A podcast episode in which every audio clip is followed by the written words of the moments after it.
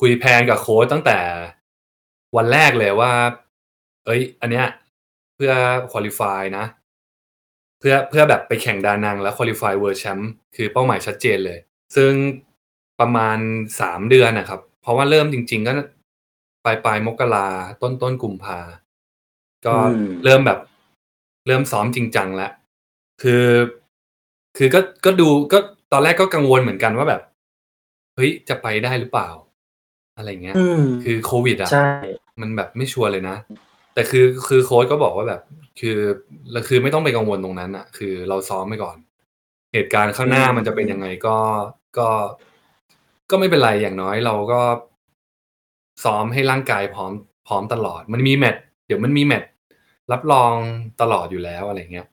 อืมซึ่งซึ่งผมก็แบบ เออ ยังไงเราก็ต้องซ้อมอยู่แล้วอะ แล้วก็เราก็ซ้อมไปเลยให้เต็มที่ ก็คือวางเป้าไว้เต็มที่ ถ้าสุดท้ายมันจะเปลี่ยนก็เราก็หาแมตช์อื่นได้ The solid pace. TC, Travlon. Yeah. The solid pace. TC, Travlon. Yeah. The solid pace. TC, Travlon. Yeah. สวัสดีครับ ผม TC Triathlon และนี่คือ The Solid Pace Podcast Podcast เพื่อนักวิ่งนักไตรกีฬา ที่จะคอยส่งพลังด้านบวกให้ทุกท่าน รวมทั้งนำเสนอคอนเทนต์ดีๆ มีประโยชน์ ที่ทุกท่านสามารถนำไปปรับใช้ได้ด้วยตนเองโดย Ironman U และ Training Peaks Certified Coach วันนี้คุณสามารถรับฟัง The Solid Pace Podcast ได้ 4 ช่องทางที่ Apple Podcast Spotify ฟังผ่านเว็บได้ที่ www.tc-triathlon.com/the solid pace podcast หรือฟังที่ Facebook Page ได้ที่ www.facebook.com mrtctriathlon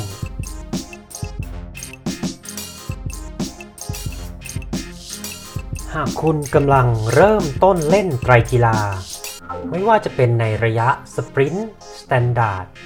70.3 หรือ Full Distance Ironman หรือกำลังฝึกซ้อมเพื่อลงมินิมาราทอน half marathon หรือ full marathon และต้องการหาโค้ชที่มีความรู้ และประสบการณ์ ที่ได้รับการรับรองจาก Ironman และ Training Peaks คุณสามารถดูรายละเอียด online coaching service ของเราได้ที่ www.tc-triathlon.com/coachingpackage TC Triathlon ขอแนะนำเบอร์ลินมาราทอนทัวร์แพ็กเกจทัวร์ที่จัดขึ้นโดยเลิศสิริทราเวลบริษัททัวร์ที่ได้รับการรับรองและถูกแต่งตั้งจากเบอร์ลินมาราทอนให้เป็นผู้ขาย สล็อตการวิ่งอย่างเป็นทางการในประเทศไทย เราจะพาท่านไปร่วมวิ่งเบอร์ลินมาราทอน และท่องเที่ยวที่ประเทศเยอรมนี ฝรั่งเศส และสวิตเซอร์แลนด์ สนใจสอบถามรายละเอียดเพิ่มเติมได้ที่ Line ID แอดเลอสิริ9หรือเข้าไปดูรายละเอียดที่เว็บไซต์ www l e s i r i t r a v e l com สวัสดีอย่างเป็นทางการทุกทุกท่านนะครับ ยินดีต้อนรับสู่ TC Triathlon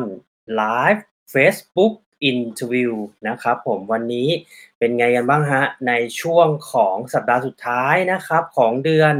พฤษภาแล้วนะฮะ เราผ่านปี 2022 นี่มาเกือบจะครึ่งปีแล้วนะฮะ แล้วก็งานไตรกีฬาก็กลับมาแบบ เรียกได้ว่าเรียกสนามเยอะฮะ ทั้งไตรแดส ที่เป็นทุกๆเดือนนะครับ แล้วก็ที่เพิ่งผ่านไปในเดือนนี้ก็มี 70.3 ที่พัฒนานะครับ แล้วก็มีโรโบแมนนะฮะก็วันนี้ครับได้รับเกียรตินะฮะจากนักกีฬาท่านหนึ่งนะท่านนี้คือจริง ๆ แล้ว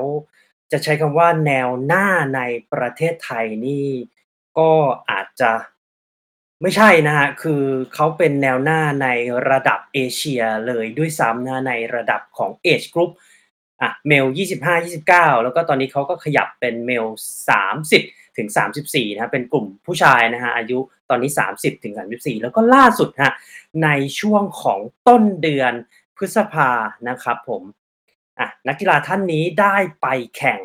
ที่เมืองดานังประเทศเวียดนามนะฮะแล้ว คว้าสิทธิ์ครับคุริฟายได้สิทธิ์การไปชิงแชมป์โลก Ironman 70.3 ชิงแชมป์โลกนะซึ่งอะผมได้คุยกับเขานะก่อนที่จะเข้ารายการเนี่ยเขาบอกว่าเขาเคยไปแข่งมา 1 รอบ แล้วก็อีก 2 ครั้งเนี่ยเขาคุริฟายได้ เพราะฉะนั้นตอนนี้เนี่ยเขาเป็น 3 รอบแล้วที่สามารถคุริฟายหรือแข่งและคัดเลือกได้ไปแข่ง Ironman 70.3 ชิงแชมป์โลกนะก็ พิ่มเติม Ironman 70.3 นะครับ มันคือระยะการแข่ง Ironman ที่เรียกว่า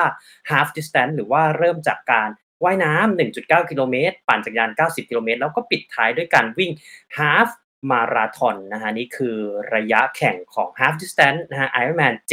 70.3 นะครับ นักกีฬาท่านนี้นะฮะ อะ เดี๋ยวผมขออนุญาตแนะนำแล้วก็เกริ่นนิดนึงนะฮะ แต่ว่าเรื่องราวรายละเอียดของ ชีวิตการเป็นนักกีฬาเริ่มตั้งแต่นักว่ายน้ำมาเป็นนักกีฬามาอะไต่มาจาก beginner มาเป็น elite นะครับ จนตอนนี้กลายเป็นโค้ชแล้วนะฮะเส้นทางของนักกีฬาท่านนี้จะเป็นอย่างไรเดี๋ยวเรามาฟังกันนะฮะก็เบื้องต้นยินดีต้อนรับนะฮะน้องแบงค์นะฮะคุณแบงค์กลทัศน์คุณาบริมาศนะครับ อันดับหนึ่งนะครับ กลุ่มผู้ชายอายุ 30ถึง34 ที่ Ironman 70.3 เวียดนาม ปีนี้เองฮะ2022 แล้วก็เคยคุริฟายเข้าไปแข่งนะครับ Ironman 70.3 ชิงแชมป์โลกนะฮะ3สมัยนะฮะมีประสบการณ์ได้ไปแข่ง 70.3 ชิงแชมป์โลกที่ประเทศฝรั่งเศสนะครับในปี 2019 นะฮะเดี๋ยว ก็อันนี้เดี๋ยวผมจะขออนุญาตซ่อนตัว แบร์ครูนะฮะเป็นทีมไตรกีฬาซึ่งอะน้องแบงก์ก็เป็นโค้ชอยู่ที่นั่นนะฮะเดี๋ยวน้องแบงก์ก็จะมาพูดคุยให้เราฟังนะครับเดี๋ยวผมจะอ่าเอาโลโก้นี้เก็บแล้วก็จะต่อสายหาน้องแบงค์นะครับ เดี๋ยวรอสักครู่นะครับสวัสดีครับสวัสดีครับพี่เก่งสวัสดีครับแบงค์เป็นไงบ้าง ดีครับรถติดหายมกเหนื่อยยัง โอเคแล้วครับ กลับมาจากดานังเสร็จอีกอา ทิตย์เดียวไปต่อโลไปโกต่อแมนโลเลยแมนครับ ไปลงทีมยอดเยี่ยมยอดเยี่ยมฮะก็เบื้องต้นอะแฟนเพจบางท่านอาจจะยังไม่คุ้นเคยกับแบงค์หรือยังไม่รู้จักแบงค์อยากให้แบงค์ช่วยแนะนำตัวแล้วก็พูดถึงประวัติเรื่องกีฬาของแบงค์เบื้องต้นครับผม ก็แบงค์นะครับกลทัศน์คุณาบริมาศนะครับ ก็ตอนปีนี้อายุสามสิบเอ็ดปลายปีก็จะสามสิบสองแล้ว ก็เป็นนักกีฬาว่ายน้ำมาตั้งแต่ เจ็ดขวบ จนโอ้จนว่ายจนเป็นนักกีฬาว่ายน้ำทีมชาติครับ ผมอือฮึแล้วก็หยุดเล่นกีฬามา พักหนึ่งตอนเริ่มจบมาจบมหาลัยแล้วทำงาน แล้วก็มาเล่นไตรกีฬาหลังจากทำงานมาได้สักพักหนึ่งครับ ครับผมอืมก็คือมันเส้นทางมันก็เหมือนกับอะนักกีฬาว่ายน้ำที่เริ่มจากกลุ่มเยาวชนไป CH Group อะใช่แข่งครับชิงใช่แชมป์ประเทศไทยใช่ แล้วครับก็เข้ามหาลัยก็เรียนหนัก แล้วก็ไปทำงานก็หยุดไปใช่อะแล้ว พอที่เราหยุดไปอะ อะไรที่มันเป็นจุดเปลี่ยนที่ให้เราตัดสินใจ กลับมาเล่นกีฬาแล้ว มันไม่ใช่กีฬาเดียวแล้ว ตอนนี้มันเป็นสามกีฬา มันเกิดอะไรขึ้นนะเรื่องราวของแบงค์คือต้องย้อนกลับไปตอนประมาณสิบห้าสิบหกอะครับ คือคือตอนนั้นก็เป็นนักกีฬาว่ายน้ำอยู่ ประมาณมสี่มห้าก็กำลังว่ายพีคๆเลย แล้วมีรุ่นพี่ชวนไปชวนไปลงทีมไตรกีฬา ประมาณสองพันหกสองพันเจ็ดมั้งครับ เป็นแมตช์ลากูน่าลากูน่าอืม แล้วเราเราไปว่ายอย่างเดียว อืม แล้วก็มีพี่พี่แบบทีมชาติจักรยาน ทีมชาติวิ่ง อยู่ทีมเดียวกันอะไรเงี้ยครับอือฮึแล้วก็เหมือน เหมือนพอพอไปแข่งอะไรเงี้ย ผมก็เจอแบบ ต้องไปว่ายกับโปรอะไรพวกเนี้ยตอนนั้น wave แบบปล่อยพร้อมกันใช่ใช่แล้วเราเราตอนนั้นเราก็เป็นนักว่ายน้ำเราก็มั่นใจในระดับหนึ่งแล้วก็แบบซัดเต็มที่แล้วแบบเฮ้ยโปรแม่งใครวะโคตรเร็วเลยอะไรเงี้ย แล้วแบบทำคนเดียวสามอย่างอะไรเงี้ยตอนนั้นมแมตช์นั้นก็เลยแบบ ผมก็เลยมี inspire ว่าแบบโหมันยอดมนุษย์มากเลยนะที่แบบ คือมาได้ยินรุ่นพี่เล่าให้ฟังว่า ปั่นจักรยานอีกห้าสิบกว่าโล วิ่งอีกสิบสองโล ผมก็แบบฮะตอนนั้นว่ายอย่างเดียวก็จะตายแล้วนะอืมทำคนเดียวสามอย่างเลยเหรออะไรอย่างเงี้ย ก็เลยแบบก็เลยแบบอยู่ในใจครับ แล้วอืมแล้วเหมือนพอพอจบเรียนจบมาแล้วก็ทำงาน ก็เริ่มไปทำงานบริษัท แล้วก็กลับมาทำงานที่บ้าน แล้วคราวเนี้ยเราก็เริ่มมีเวลา มีเวลามากขึ้น บวกกับเพื่อนเพื่อนเก่าที่เป็นนักว่ายน้ำชวนไปเล่นไตรกีฬาผมก็เลยแบบ อ๋อไตรกีฬาอะไรอย่างเงี้ย ก็เลยแบบ เอ้ย ลองดูลองดู อะไรอย่างเงี้ยอ่าแบบเอ้ยเราจะไหวหรือเปล่าก็เลยลองดู แล้วก็เสพติดจนถึงทุกวันนี้ครับ อืมมันก็คือเหมือนกับว่าเราเลิกไปเนาะจากการเป็นนักกีฬาว่ายน้ำซึ่งก็แบบอะซ้อมทุกวันใช่ไหมใช่วันครับละมากกว่าห้าพันแน่นอนแล้วเราก็ใช่อะใช่กลับไปในเรื่องของว่ายน้ำแต่เป็น open water แล้วก็เป็นแบบใช่ทีมแล้วก็ไปเจอ เหมือนโปรแล้วก็เหมือนได้รับแรงบันดาลใจ แต่ก็ใช่ครับยังไม่ได้ที่จะแบบเป็นนักไตรกีฬา ยังไม่ได้อย่างทันที เพราะตอนนั้นก็ยังเป็นอ่านันักว่ายน้ำต่อมาอยู่อืมอืมแล้วอะจุดแบบเริ่มต้นเลย ที่เฮ้ยเราจะซ้อมละอืมเราจะเตรียมตัวไปลงไตรกีฬาครั้งแรก เรื่องราวของแบงค์เป็นไงบ้างฮะก็อันดับแรก เอ่อนักไต่ทุกคนน่าจะโดนนะก็ เพื่อนชวนแล้วก็พาไปซื้อจักรยาน ก็จะโดนป้ายยาก่อนก็แบบเอ้ยรุ่นนี้ไปเลยสุดไปเลยอะไรอย่างเงี้ยอ่าอ่าอ่าจ่ายอีกนิดเดียวเองอะไรอย่างเงี้ย ก็ก็ก็เลยซื้อจักรยานมา แล้วก็แบบคือนัด นัดกับเพื่อนไว้ว่า ตอนนั้นผมประมาณต้นปีมั้งครับ จะไปลงพัทยาไตรแมตช์แรก ปีสองพันสิบหก อืม อ๋อ โอเค ก็ก็พอจะรู้เพิ่งแชร์เฟซไป ก็พอจะรู้ระยะประมาณว่าว่ายพันห้าปั่นประมาณสี่สิบห้าสิบโล แล้ววิ่งสิบโลอะไรเงี้ยครับ อืม ก็ก็เริ่มก็เริ่มไปซ้อมกับเพื่อนไปปั่นจักรยานตามเขาอะไรเงี้ยยังแบบอืมใส่เสื้อยืดไปปั่นอยู่เลย อืม ส่วนว่ายน้ำแล้วก็อืมแล้วก็มีประสบการณ์ แล้วก็กลับมาลื้อฟื้นหน่อย ครับ แล้วก็วิ่งอืมวิ่งสวนลุมอะไรเงี้ยแล้วซ้อมแบบ วันละอย่างวันละอย่างไปเรื่อยๆอะไรเงี้ยครับแล้วคืออืมคือตอนนั้นผม พอผมทำงานอะ ผมก็อ้วนด้วยตอนนั้น อ้วนแบบเก้าสิบโลอะครับ ประมาณเก้าสิบโหเยอะเกือบเก้าสิบคือตอนนี้ก็ไม่ต่างหรอกตอนนี้ก็แปดสิบอืมแต่แต่ตอนนั้นก็คือ พอเราได้ออกกำลังกายด้วย แล้วมันก็ฟิตขึ้นมันก็รู้สึกดีมันเหมือน มันเหมือนเป็นเป็นตัวเองอะ เพราะว่าความจริงมันยังไม่ลืมอืมตัวเองอยู่ที่เคยเป็นนักว่ายน้ำซ้อมทุกวันอะไรอย่างเงี้ยอืมแต่แค่หน้าที่การงานอะไรทุกอย่างมันทำให้หยุดไป แล้วก็ก็เลยกลับมากลับมาแล้วก็รู้สึกดีอะไรเงี้ยครับ แล้วก็แล้วก็ไปแข่งแมตช์แรก ก็เป็นระยะ standard เลย ไม่ได้เริ่มจาก sprint อ่าอ่าที่พัทพัทยาพัทยาพัทยา ที่เพิ่งโพสต์แล้วใส่ชุด ดำล้วนๆเลยฮะใช่ใช่ใช่อืมเป็นไงฮะ ก็วันแข่งวันนั้น มั่วมากครับ ยังไงบ้าง เรื่องราวที่เกิดขึ้น ไปถึงปุ๊บ ก็ต้องเตรียมของ transition ตอนนั้นเราก็ไม่มีประสบการณ์เนาะเพื่อนก็อืมเพื่อนเคยแข่งไปแล้วครั้งหนึ่ง sprint เพื่อนอยากมาลอง standard ก็เลยชวนอืมมา standard ก็แบบ ก็ถามเพื่อนตามเพื่อนอย่างเดียวเลย ไปถึงอืมปุ๊บลืมรองเท้าจักรยานไว้ที่โรงแรม สุดสุดยอดแต่แต่โรงแรมอยู่ไม่ไกลก็เลยแบบ อะเดินกลับไปประมาณห้าร้อยเมตรไปเอามาใหม่อืมอืมแล้วก็แบบว่าเฮ้ย เวฟสตาร์ทมันต้องยังไงนะ แบบว่าไม่รู้ว่าต้องไปยืนตรงไหน ตอนตอนตอนจะปล่อยตัวครับ ผมก็ยืนหลังๆเลยอืมอืมอืมแล้วก็แบบ ก็เตรียมของวุ่นวายอยู่ได้ยินเสียงอีกที มีเสียงปืนดังแล้วปีดเอาไปแล้วเหรอก็เลยต้องรีบวิ่งออกไปอะไรเงี้ยครับอ่าฮะอ่าฮะ แล้วก็ยังไม่จบก็ก็ว่ายเข้ามา ก็ตอนนั้นเราก็ไม่รู้เนาะว่าต้องรีบแค่ไหนแล้วต้องแข่งกับใครอะไรเงี้ยเออใช่ใช่ transition คแล้รั้วงก็แรกเนาะใส่รองเท้าชิลๆประมาณ5นาทีได้มั้ง กว่าจะออกไปอะไรอย่างเงี้ยครับสุดยอด5นาทีก็ปั่นปั่นตามปกติ แล้วก็วิ่งจนถึงตอนวิ่งอืมผมก็แบบ เฮ้ยจะจบแล้วอะไรอย่างเงี้ย แล้วก็แบบสเอนุกอสนุกๆสนุก ก็แบบเจอเพื่อนแบบเชียร์อะไรอยู่ว่าโบกมือบ๊ายบายอะไรอย่างเงี้ย แล้วก็มีผู้ชายคนหนึ่งวิ่งมาแซงหน้าเส้นผม ผมแบครับบเฮ้ยผมอะไรวะอะไรอย่างเงี้ยอาแล้วก็แบบๆเราก็วิ่งไล่แล้วก็ไม่ทันแล้ว แล้วก็แบบ เฮ้ยโอ้โฮโดนแซงอะไรอย่างเงี้ย ตอนนั้นคือในใจแอบคิดนิดหนึ่งว่าเฮ้ยติดโพเดียมหรือเปล่าอะไรอย่างเงี้ย แล้วก็เออแล้วก็แล้วก็แบบไปดู เพราะว่าเราว่ายเราถือว่าเราว่ายได้เปรียบอะไรอย่างเงี้ย แต่อย่างอื่นเราอืก็ไม่มแน่ใจ ก็ไปดูเวลา ไอ้คนนั้นน่ะที่แซงหน้าเส้นอะเข้าที่4ผมได้ที่5อืมโอ้แต่โพเดียมมีแค่3ไงก็เลยแบบเออโอเค ถ้าเป็นแบบใครเป็นที่4อย่างเงี้ยจะเสียใจกว่านี้อาก็เลยแบบเออๆโอเข้าเคใจโอเคเข้าแต่ใจก็คือมันก็เป็นภาพจำว่าแบบหน้าเส้นนี้ห้ามผ่อนห้ามห้ามเล่น อะไรอย่างเงี้ยครัอืบมก็สนุกๆดีครับๆอ๋อก็ก็ติดเป็ใจนเลยเหมือนจากนั้น ตั้งแต่ปี16 16พัทยาเนาะใช่ระยะ standard ใช่ครับ อืมแล้วหลังจากนั้นก็คือเหมือน keep fitness ซ้อมซ้อมมาตตลลออดด ใช่ อ๋อก็คือทั้งทั้งปีนั้นน่ะ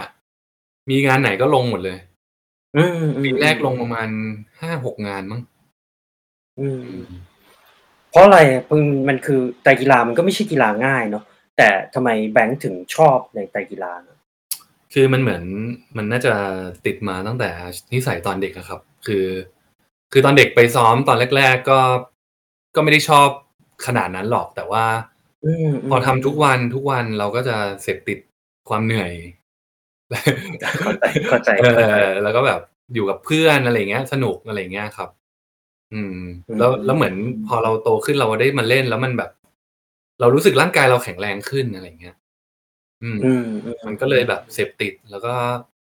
เหมือนมันขาดไม่ได้ มันก็เลยต้องต้อง keep ต่อมาเรื่อยๆอืแล้วก็มีเป้าหมายต่อมมาเรื่อยๆ ก็คือแบบหาแมตช์อะไรอย่างเงี้ย อืม อืม โอเคอานั่นก็เป็นเรื่องราวเนาะครั้งแรกใช่ไตรกีฬาปี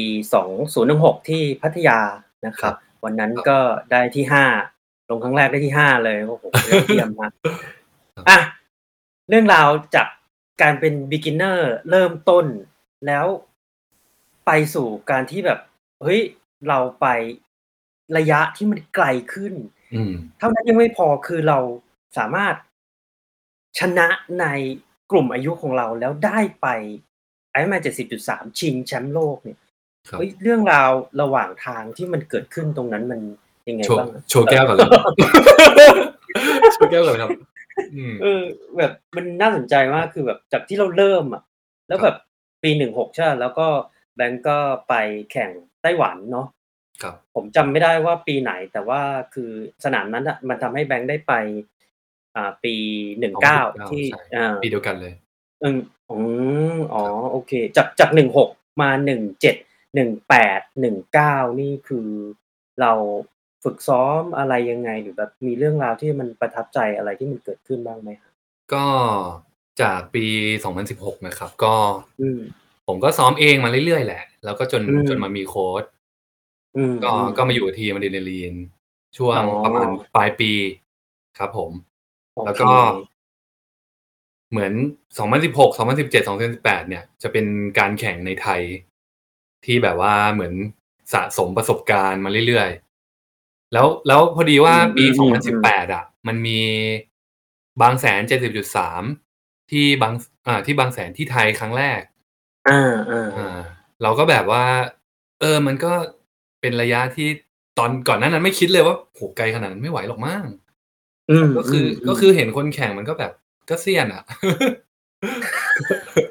ก็แบบอยากลอง อะไรอย่างเงี้ยครับ แต่ก็ เออ ก็ยัง ก็ยัง ก็ยังไม่ลง ก็อืมน่าจะเป็นปี 2019 มั้ง ที่ ที่ไปลง แต่ว่าเป็นทีม เป็นบางแสน ปีแรกอืมมัน2018มั้ง หรือว่า2019ไม่รู้19 19ใช่ไหม?19กุมภาเออปี19อ๋ออืมอืมปีนั้นแหละ อืม คือผมก็เริ่มรู้สึกว่าแบบว่า ผมเริ่มแข่งในไทยเยอะแล้ว แล้วเป็นระยะ standard อะไรอย่างเงี้ยโอเคอืมเราเริ่มรู้สึกว่าเฮ้ย เราอยากลอง challenge ใหม่ๆ70.3ดูไหม?อะไรอย่างเงี้ยครับอืมก็เลยก็เลยลงไต้หวันไว้ ไต้หวันมันจะเป็นหลังบางแสนนิดนึง ใช่ครับปัดเดือนเดียวเองนะ เดือนหนึ่งใช่ใช่ บางแสนเราก็ไปลงไปลงทีมไว้ เรียกความมั่นใจ ไปวิ่งอย่างเดียวอืมเรียกความมั่นใจ แต่พังร้อนละอุแต่พังร้อนละอุใช่ไหมใช่ครับ ก็ก็ก็เลยก็เลยไปไต้หวันแล้วก็อืมอืมอืมไต้หวันมันก็เป็น70.3แรกนะครับ ตอนแรกก็ ในใจอืมก็ไม่ได้คิดถึงเวอร์แชมป์หรอกอืมอืมอืม แต่ก็ถ้าหวังถ้าจะบอกว่าหวังไหมเรื่องผลงานอะไรเงี้ยก็หวังก็หวังอยู่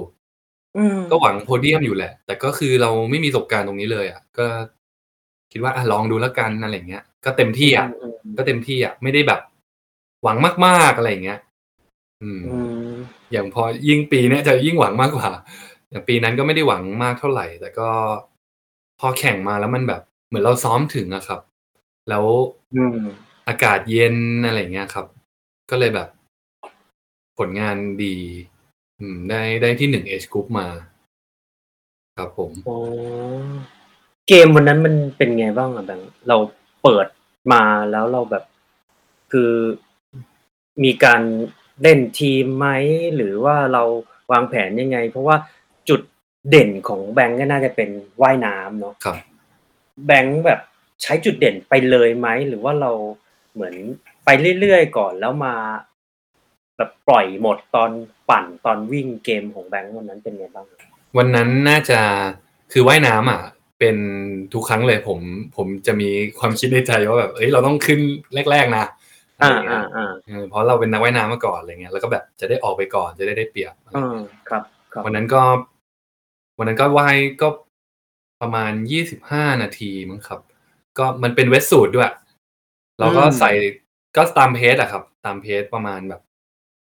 ก็เร่งก็เร่งเหมือนกันนะอืม ก็คุมมาประมาณยี่บห้านาที แล้วก็ส่วนเกมตอนปั่นเนี่ยมคือคือปีนั้นน่ะ คือข่าวข่าวต่างๆที่ไต้หวันน่ะ คือทางเรียบจำได้แล้วจำได้แล้วปีนั้นเกณฑ์เจ็ดร้อยครับ เยอะนะอืมเยอะแล้วก็นะเอาลอดิสไปด้วย สุดยอด แล้วเอาลอดิสไปด้วย เขาบอกว่าปีนั้นมันเป็นฉลองครบรอบสิบปีไต้หวันมั้งอือืมมแล้วก็แบบว่า แต่ว่าแต่ว่าจัดได้แย่ที่สุด คือเป็นเหมือนทรานซิชันมันประมาณสองกิโลอะครับพี่เก่งจากว่ายมาปั่นจากว่ายมาปั่น โอ้ เกือบยดเกือบสองกิโลอะแล้วต้องลากจักรยานไปอะไรเงี้ย ผมก็เลยแบบ อะคุมตามวัดที่ซ้อมมา อืมอืมอืมอือืมมคือเราก็จะ ไปเรื่อยๆของเราอะไรเงี้ย อืม ก็ไปเรื่อยๆก็ก็ไม่ได้ดูคู่แข่งเลยตอนนั้นอะ เพราะว่าอืมอืมอืมมีหลายรุ่นมากเราไม่รู้จักใครด้วย ครับ อืมครับ ก็แล้ววิ่งขึ้เป็นไงวันนั้น ขึ้นสะพานวิ่งวิ่งวันนั้นโอเค วิ่งในสวนอากาศเย็น อืม อากาศเย็นเลยวิ่งในสวนแล้วก็มีน้ำมีอะไรเราก็วิ่งคุมเพจคุมเพจที่เราซ้อมมาตลอด อืม ก็แล้วก็ ก็เข้ามาก็มารู้ที่หลังว่าได้ที่หนึ่งอะไรอย่างเงี้ยคือตอนนั้นคือตอนนั้นไม่ได้ไม่ได้แบบว่าดูคู่แข่งหรือว่าดูอะไรเลย คือตามที่เราซ้อมมาเลยครับ อืมตามเกมของเราตามเกมของเราเลย แล้วพอเข้าเส้นปุ๊บอะ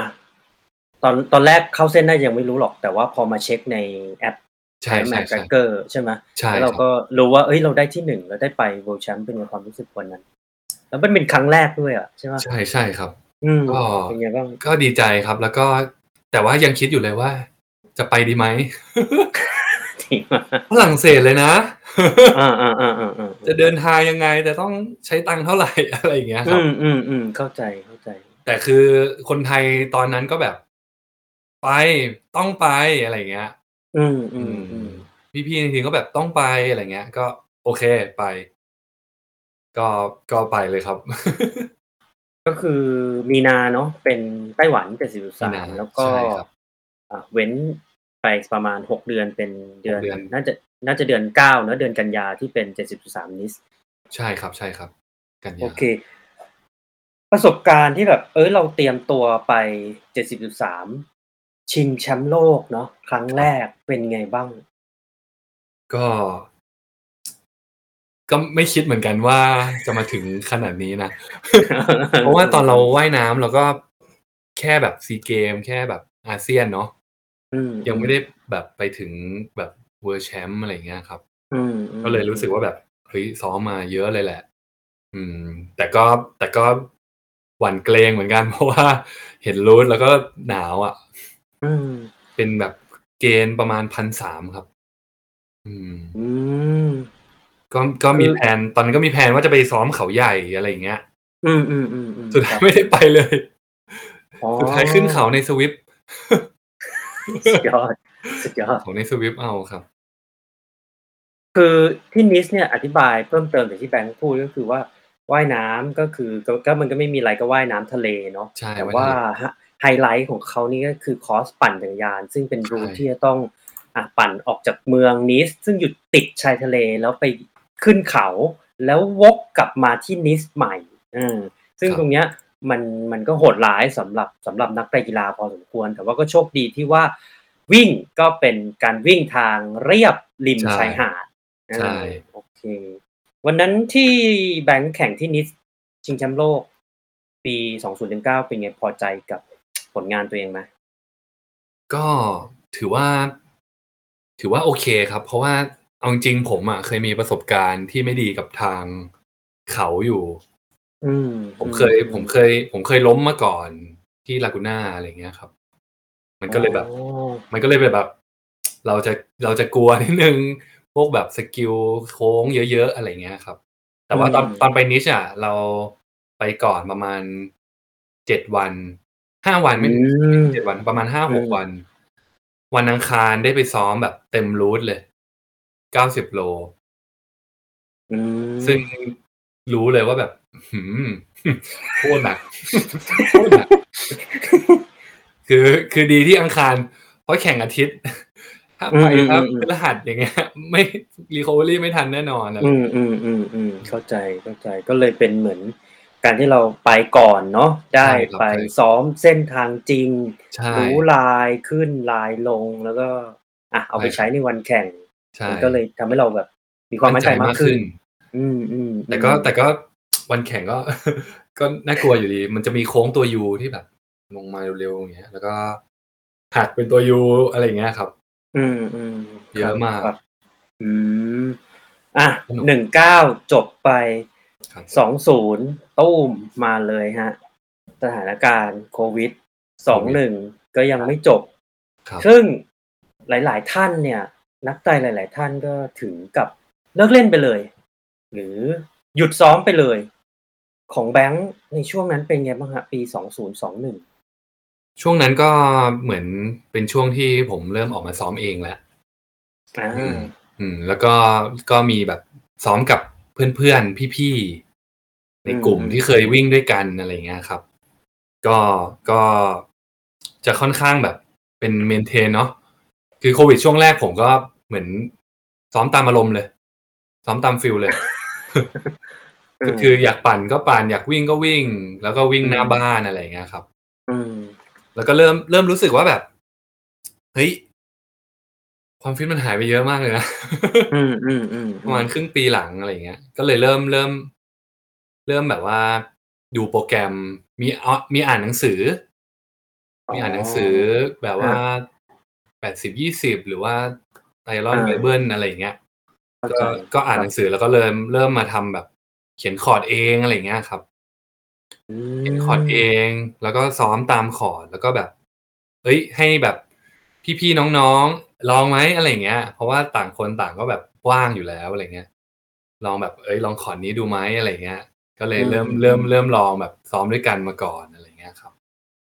อืม ก็เลยเหมือนมันในวิกฤตมีโอกาสใช่เนาะใช่ใช่ที่เราได้อยู่กับตัวเอง แล้วใช่ก็ครับได้อ่านหนังสือมากขึ้น ได้ใช่ดูฝึกที่จะเขียนแผนซ้อมด้วยตัวเองมากขึ้นเนาะใช่ครับ ใช่ครับ ก็สนุกอะก็สนุกสนุกดี อืมแต่แต่คือความฟิตมันก็ไม่ได้เหมือนเท่าเดิมหรอกครับ เพราะว่า ผมว่าการทำตารางให้ตัวเองอะ มันจะมีไบแอดกับตัวเอง จริงจริงจริงจริงแล้วผมก็จะจริงไม่ได้ซ้อมแบบ ได้แบบสุดขนาดนั้นอะ อืม เข้าใจเข้าใจครับเลยครับ คราวนี้เหตุการณ์ที่แบงค์เพิ่งไปแข่งมาเนาะ70.3เวียดนามที่เมืองดานังครับซึ่งตรงเนี้ยมันก็เกิดขึ้นในช่วงต้นเดือนพฤษภา แต่ว่า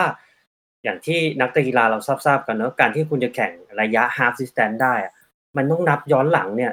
4ถึง5เดือนเลยด้วยซ้ำซึ่งในช่วงนั้นอะ มันก็ยังเป็นช่วงที่แบบสถานการณ์ในประเทศเราก็ยังไม่นิ่งเท่าไหร่ แล้วก็การเดินทางออกต่างประเทศเนี่ยมันก็ยังเป็นเหมือนเครื่องหมายคำถามตัวใหญ่มาก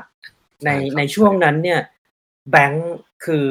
อะไรที่ทำให้แบงค์แบบ เฮ้ย ฉันตัดสินใจ ฉันจะซ้อม ฉันจะไปที่ดานัง ก็คือ ความจริงอะพวกผมผมผมมีน้องในทีมที่แบบ อยากไป World Champ เหมือนกัน น้องนัดน้องนัดครับอืผมอืมก็แล้วเราก็เริ่มเริ่มคุยกันมาตั้งแต่ประมาณปลายปีอะไรเงี้ยครับอืมก็เริ่มแบบ เริ่มซ้อมเริ่มอะไรแต่ว่า แต่ว่ามาจริงจังประมาณมกราที่แบบเข้าตารางเข้มๆอะ ซึ่งเวลาน้อยเหมือนกันใช่เวลาน้อยเหมือนกัน อืมไม่เยอะไม่เยอะเลย แต่ผมก็เริ่มมีมีโค้ดใหม่แล้ว เป็นโค้ดวินอ๋อมครับผม ก็ก็เริ่มคุยแผน คุยแผนกับโค้ดตั้งแต่วันแรกเลยว่า เอ้ย อันเนี้ย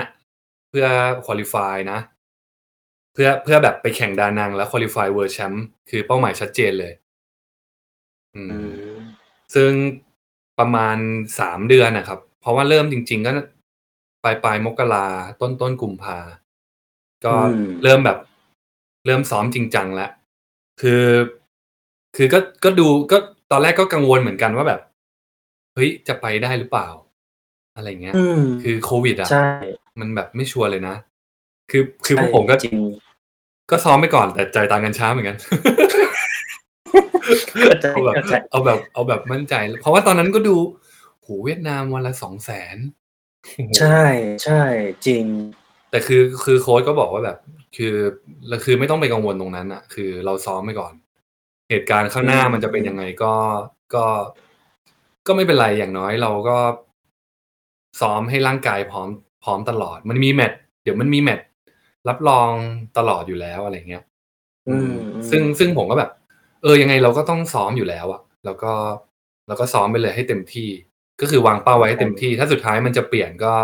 เราก็หาแมตช์อื่นได้ ครับ อืมอืมก็เลยแบบก็มุ่งคือเลย แต่คือคือแมตช์เนี้ยอืมคือซ้อมมาเพื่อมุ่งที่จะ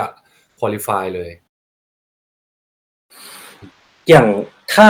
อะนักกีฬาอาจจะเป็นมือที่เป็นระดับมือกลางหรือมือเก๋าเนี่ยอยากจะทำแบบแบงค์คือ หาสนามซ้อมแล้วก็คุริฟายคัดเลือกไป 70.3 ชิงแชมป์โลกเนี่ย คือไอ้ปัจจัยที่เราจะต้องดูเพื่อใช้ในการประกอบการตัดสินใจเนี่ย เราจะต้องดูอะไรบ้าง เราต้องดูเวลาของคู่แข่งเราไหม หรือว่า race course ว่ามันอะเกณฑ์ elevation เท่าไหร่อืมสภาพอากาศอะไรเงี้ยแบงค์แนะนำหน่อยครับความจริงดูทุกอย่างเลยนะ คือใช่ คือตอนแรกอาจจะดูตัวเราเองก่อนว่าอืมเราเราเวลาประมาณไหน มีในรุ่นอายุอืมอะไรเงี้ยครับ แล้วก็แบบ มีสิทธิ์ไหมที่จะทำได้ แล้วก็ ก็ก็วางแผนเลยว่าแบบเฮ้ยถ้าอีกสามเดือนอย่างเงี้ย เราจะเวลาเนี้ยเราต้องซ้อมแบบนี้เราจะทำได้ไหมสามเดือนอาจจะน้อยไป อาจจะเป็นสี่เข้าใจห้าเดือนอะไรเงี้ยอืมแล้วก็ ถ้าเรื่องคู่แข่งอะ ก็ดูนะครับ แมตช์นี้ผมก็ดู อืมlist ยังไงบ้างก็คือคือผมผมก็จะคือคือทางงานเขาส่งรายชื่อมา ครับ แต่มันเรียงมาแบบว่า ไม่ได้เรียงรุ่นอายุให้ด้วยครับ ไม่ได้อ๋อบอกเรียงรุ่นอายุ แต่เป็นชื่ออย่างเดียว ตัวอักษรอะไรนี้ใช่โอ้ยาก ผม search ทีละคนเลย โอ้ในคือ search ชื่อเขาแล้วก็เข้ากับ Sportstats result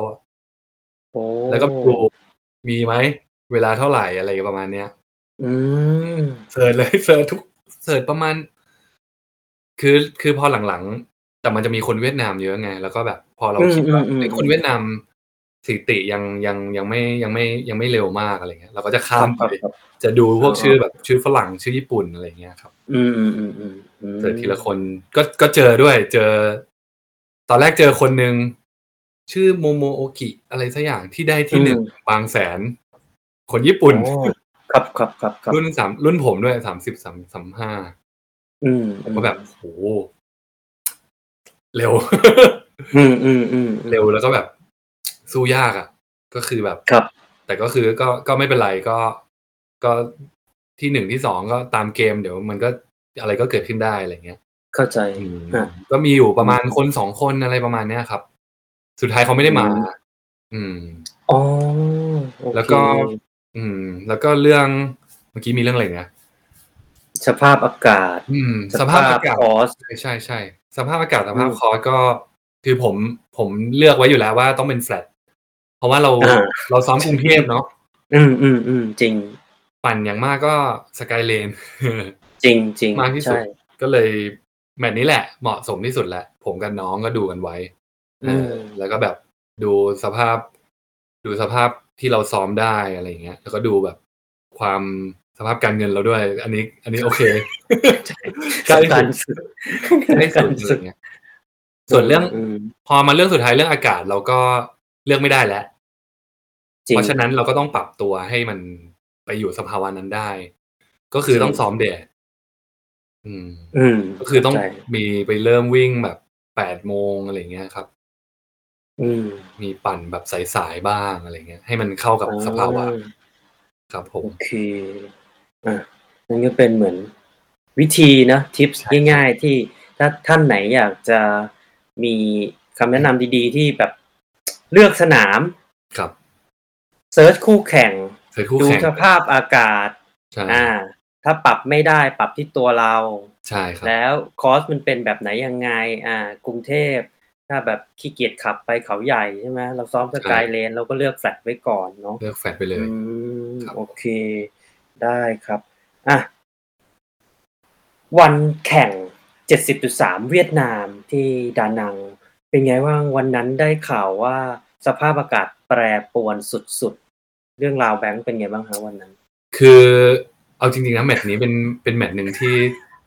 ผมเครียดมากนะ ตั้งแต่ก่อนอืมตั้งแต่ก่อนอืมแข่งอะเพราะว่าเพราะอะไรเหตุการณ์มันเยอะมากครับอืมอืมก่อนจริง ก็ตั้งแต่ตั้งแต่ช่วงโควิด แล้ว ก็แบบเราก็จองตั๋วจองโรงแรมไปแล้วแบบ เออจะไปได้ไหมอะไรเงี้ย เข้าใจ แล้วก็ก่อนบินประมาณหนึ่งอาทิตย์แอร์เอเชียยกเลิก flight สุดยอด สุดยอด โอ้เครียดเลย เครียดเลยอ่าก็เลยแบบเออทำไงก็ต้องอะก็ต้องรีบจองกันใหม่ แล้วก็คือเราไปกันเป็นกลุ่มไงก็แบบก็รีบก็รีบจองกันใหม่ แล้วก็แบบเสียตังค์อีกรอบนึงอะไรเงี้ยก็เลยแบบอืมอืมอืมแต่ก็ต้องทำอะ อืม ก็จัดการไปแล้วก็ วันไปถึงสนามบินก็มีเหตุการณ์อะไรนิดหน่อยอะไรเงี้ยอืมอืมจนจนไปถึงที่นู่นแล้ว แล้วพอเราไปถึงเวียดนามดานังอะครับ คือครับคือพวกผมก็เหมือนไม่ได้ไปเผื่อเยอะอะไปประมาณวันวันศุกร์อืม เพราะว่าอืมเพราะว่ามันมีหน้าที่การงานกันด้วยที่แบบเข้าใจลาได้เท่าเนี้ยเข้าใจอืมอืมอืมพอไปวันศุกร์ก็ถึงเย็นๆอะไรเงี้ยครับ แล้วแบบอ่าในเราก็ไม่เคยเจอเนาะประเทศที่ โอ้มอเตอร์ไซค์จะพุ่งเหมือนจะพุ่งเข้ามาชนตลอดเวลา เข้าใจมันก็เลยเหมือนทำให้เครียดกว่าเดิมอะไรเงี้ยอืมอืมอืมแต่ก็แต่ก็แบบว่าก็ก็ก็วางวางแผนอะไรได้ดีอะไรเงี้ย แล้วก็แบบ คือแมตช์นี้มันเป็นแมตช์ที่เป้ามันสูงเนาะอืมอืมมันก็เลยแบบค่อนข้างแบบกดดันอะไรเงี้ย กดดันมากอะไรเงี้ยครับ แล้วก็ก็มีการไปเทสรูทอะไรเงี้ยครับ วันเสาร์มีไปปั่นมีไปวิ่ง ครับ ก็แบบวันเสาร์เขายังไม่ปิดถนนไงก็อื้อหือรถจะแทบจะชนอยู่แล้วคือรถจะเบี่ยงเข้ามาจอดให้ได้เลยที่ทางที่ผมปั่นอยู่อะไรเงี้ยครับ อืมอืมอืมอืมก็แบบก็แบบ ก็ก็มีความความพะวงเหมือนกันวันแข่งอะไรเงี้ย ว่าแบบอืมเฮ้ยเขาจะเคลียร์ถนนได้หรือเปล่าอ่าแล้วก็ความร้อนความร้อนของงานอะไรเงี้ย ที่ได้ยินข่าวลือมาว่าแบบอ่าร้อซึ่นงชื้น ซึ่งผมก็จุดอ่อนก็คือวิ่งอยู่แล้ว ในการแข่งอืมทุกครั้ง เพราะเราตัวใหญ่อะไรเงี้ยครับ แล้วก็เข้าใจวิ่งวิ่งเป็นจุดอ่อนที่สุดอะไรเงี้ย อืมอืมก็ก็ก็ค่อนข้างเครียดเหมือนกัน อืม แต่ก็พอผ่านมาได้ก็ฟินมาก แล้ววันแข่งเป็นไงบ้างเดี๋ยวผมขออนุญาตเอาวันเปิดแข่งวันแข่ง เปิดรูป เปิดรูปประกอบไปด้วยนะฮะอ่าอันนี้ปั่นท่ามกลางสายฝน ใช่ คือเป็นไงคือในใจก่อนแข่งอะตอนไปวอร์มน้ำไปอะไรอย่างเงี้ย ฟ้ามันก็ครึ้มแล้วครับอ๋อก็แบบก็แบบ ก็มีพะวงนิดนึงว่าฝนจะตก อืม เพราะว่าผมสิ่งที่ผมกลัวอีกอย่างตอนแข่งคือ คือจักรยาน กลัวคือไม่ได้กลัว ไม่ได้กลัวช้า แต่ว่ากลัวแบบเกิดอะไรขึ้นอะไรเงี้ย อืม เพราะว่ามันเป็นมันเหมือนแบบ อ่าอย่างถ้าว่ายอย่างเงี้ย ถ้าว่ายหรือวิ่งอะ มันมันไม่ไม่เกิดอุบัติเหตุอะไรอยู่แล้ว แต่จักรยานอืมมันเกิดอุบัติเหตุได้ทั้งแบบภายนอกภายในอะไรเงี้ย ที่แบบมอยู่ๆใครจะมาอะไรหรือว่าเราที่แบบว่าเลี้ยวแล้วพลาดฉลับอะไรเงี้ย แล้วฝนตกอีกมันก็แบบ เออน่ากลัวอะไรเงี้ยอืมแล้วแล้วก็ตกจริง ๆ ตอนตอนปั่น ครับ ตอนว่ายก็ว่ายเรื่องตั้งแต่ตอนว่ายก็ไม่มีอะไรครับว่าย สนามนี้ค่อนข้างง่าย แล้วก็เย็นอืม เย็นมากๆ อืม คลื่นลมเป็นไงฮะตอนว่าย คือคลื่นมีช่วงแรกสามร้อยแรก นิดเดียว นิดเดียวแล้วมันก็จะเป็นอืม เหมือนตัวทีอะครับว่ายซ้ายแล้วก็ขวายาวๆอ่าก็คือ แล้วมันจะเหมือนเหมือนเหมือนพออากาศเหมือนพายุเข้าอะ น้ำมันเย็นกว่าเดิม อ๋อสบายมาก โอเคมันก็เลยไหลเหมือนว่ายสระ เหมือนว่ายสระเลยไหลไปเรื่อ๋ออยๆครับ ก็แต่ขึ้นแต่มาเกมที่มันยากจริง ๆ ก็คือตอนปั่นถูกไหมฮะ เพราะว่ามันมีสภาพอากาศด้วย แล้ว ตัวเราเองเราแบบเฮ้ยเมื่อเราเจอสภาพอากาศแปรปรวนเงี้ยเรา เรารับมือกับสิ่งที่มันเกิดขึ้นในวันแข่งยังไง ก็ก็ตอนแรกที่ปั่นไปนะครับ ประมาณสามสิบกิโลแรกฝนตก อืมอ่าา ตอนนั้นผมครันำบมาอยู่ แล้วผมเร่งด้วย ผมกลัวโดนไล่ทันหวัดเกินมาเยอะเลยอืมอืมอืมแต่ว่าฝนตกปุ๊บก็ อะเราก็ต้องเริ่มเซฟมากขึ้นแล้ว แล้วมันมีสะพาน สะพานอันเนี้ยที่ที่แบบที่ผมกังวลที่สุด เพราะว่าครับ มันจะลงมาแล้วมันจะโค้งนิดนึงอะไรเงี้ย แล้วก็แบบฝนตกด้วยอ่าอันเนี้ยผมอ่าเบาเลย ผมเบาเลย มันจะเป็นโอเคสะพานที่สองมั้งที่มันโค้ง ผมก็เบาลงหน่อย แล้วก็ครับแบบหักขวาไปอะไรเงี้ยครับ แต่ว่าอืมพอปั่นไปเรื่อยๆอะ คือทางมันง่ายครับ แล้วแล้วผมโชคดีที่นำอยู่ พี่มาเชลนำเยอะมากอ๋อคือเขาปิดถนนครัดีบมากครับปิดถนนดีครับมาก แต่ว่าก็จะมีก็จะมีคนของเขาเองอะที่แบบขับมอเตอร์ไซค์ผ่านอะไรเงี้ย ก็คือต้องระวังอ๋ออ๋อโเแต่คือพอพอเขาปิดถนนดีมากเราก็สบายใจ เพราะว่ามีคนนำมาตลอดแล้ว พอฝนตกอะ กลายเป็นดีอีกอ่ายังไงฮะ เย็นอ่าหัวใจหัวใจลงเลยแบบแบบเห็นเลยอืมดูค่าอยู่ก็แบอืบมหัวใจลงแล้วแบบมันสบายเลยครับอืมอืมโอคก็เลยแบบ ก็เลยแบบกลับมองว่าเป็นจุดดีมากกว่า เป็นจุดดีมากกว่าอ๋อทำให้เราไม่ได้แบบฮีทขนาดนั้น ครับครับผมแล้วเกมช่วงวิ่งเป็นไงฮะ เกมช่วงวิ่งก็คือหนักหน่วงกลับมาระอุเหมือนเดิมไหมก็ตอนปั่นผมก็เข้ามาคนแรกเลย ก็เลยรู้สึกแบบ โอ้โห เป็นครั้งแรก ที่แบบอ่าอ่าอ่าจำตั้งแต่ว่ายจนปั่นจบอะไรเงี้ยครับ แต่คือคิดอยู่แล้วแหละว่าวิ่งอะ มีแน่นอนคนมา เป็นฝรั่งคนหนึ่งก็คือ คือทางมันจะเป็นแบบ ตอนวิ่งยังไม่ยังไม่ร้อนนะครับ มันยังแบบ คึมคึมๆแต่ฝนไม่ตกแล้วอืมหยุดแล้วเนาะแต่ผมว่าทางมันค่อนข้าง โหดร้ายอยู่เหมือนกันอืมยังไงสิบฮะโลยาวไปๆไปแล้วก็สิบสิบจุดห้ายาวๆ แล้วก็สิบจุดห้ากลับอื้อหือแบบไม่มีจุดหมาย สุดๆ มองไปไร้มองไปร้ก็แบบ มีแต่ป้ายซึ่งไม่ตรงอ่าอ่าอ่าาสองกิโลซึ่ง สี่กิโลซึ่งเราวิ่งไปห้ากิโลแล้วคือแบบอืมเหมือนขัดกำลังใจมาก แต่ก็แต่ก็อืมตามอืมตามตามเพจครับ ก็ซ้อมครับก็ก็วิ่งตามเพจไปเรื่อยๆอะไรเงี้ยมคือสิบโลแรกอะโอเคเลย แล้วก็เริ่มหนังหลังหนังชีวิตเรื่องสิบโลหลังชีวิตคือเป็นไงบ้างคือเพจผมก็เริ่มตกลงมาเรื่อยๆแบบอืมอืมคือผมคือผมดูวัดไงตอนตอนตอนวิ่ง จะดูครับสไตล์ดูวัดก็แบบครับ เราก็รู้ตั้งแต่ต้นแล้วว่าแบบออกมานี่ต่ำกว่าเป้าแล้วแต่คืออคือได้เท่านี้แล้วก็คุมไปคุมไปอืม ก็พยายามพยายามพยายามคุม แล้วก็พยายามรับน้ำให้ได้ตลอดอะไรอย่างเงี้ยครับอืมแล้วก็อืมมันมาพีคตอนประมาณสามโลสุดท้าย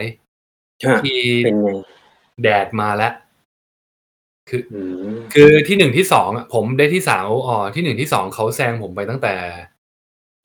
โลที่สองแล้วก็คือไปเลยอืมผมก็แบบว่า อะก็พะแวงพะแวงหลังอย่างเดียวตอนนี้ อืมอืมอืมพอกับตัวสิบโลแรกเราก็เริ่มนับคนแล้วอืมว่าแบบอืมเอ้ยมีกี่คนอะไรเงี้ยครับมันแล้วมันก็จะมีรหัส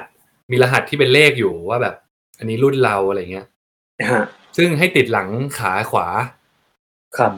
กลับมาก็ไม่เห็นใครเลย อ่า ไม่รู้ว่าใครเป็นใคร แต่ก็กลับมาก็เห็นเห็นว่าห่างอยู่แหละ เห็นว่าห่างอยู่เห็นน้องก่อนคนนึงเห็นนัดอืมอืเห็นมคนอื่นเห็นว่า เอ้ย ห่างอยู่พอสมควรแต่ก็ประมาทครับ ไม่ได้ ครับก็เลยแบบ ครับก็เลยคุมไปเรื่อยๆ แต่ว่ามันอย่างที่บอกเริ่มโลที่สิบเจ็ดสิบแปดแดดดานังที่เขาลือกันเริ่มกลับมาแล้ว ในตำนานในตำนานก็เลยเริ่มแบบ เฮ้ยโอ้โหอีกนิดเดียววะสู้หน่อยอ่าอ่าอ่าอ่าอืมก็คือคือเหมือนตอนตารางซ้อมอะมีมีซ้อมมาว่าแบบยี่สิบนาทีแบบ ตามฟิลในเพจที่แบบว่าเร็วอือะมอืมผมก็แบบ ผมก็มีมีแผนในใจแล้วห้าโลสุดท้ายอะ เราวิ่งตามซ้อมเลย อืมอืมพอถึงห้าโลปุ๊บ อะสามโลสุดท้ายแล้วกันเพราะว่าไม่ไหวจริงอ่าอ่าเข้าใจๆแล้วแล้วแล้วมันก็ถึงจุดพีคที่แดดแรงมากๆอะประมาณโลที่อืสิบมเก้าอะ ผมหน้ามืดแหละ ผมรู้สึกอืมผมรู้สึกว่า เฮ้ย ต้องมีน้ำอะ อืม เข้าใจต้องมีน้ำแล้วมันมีจุดให้น้ำพอดี ตอนนั้นครับเกือบจะเดินแล้วครับ อีกนิดนึง แต่ว่าเข้าจุดให้น้ำก่อนก็แบบ กินน้ำแป๊บหนึ่ง แล้วก็เอาน้ำเย็นราดหัว คือระบายความร้อนให้ได้มากที่สุดอะอืมอือืมมแล้วก็ก็เลยกลับมาดีขึ้น สุดท้ายโอเคแผนแผนที่บอกว่าห้าโลสุดท้ายสามโลสุดท้าย ก็คือโลสุดท้าย ใส่หมด ความพีคยังไม่หมดอ่าอ่ายังไง วิ่งเข้ามาเห็น transition แล้ว ครับ ใน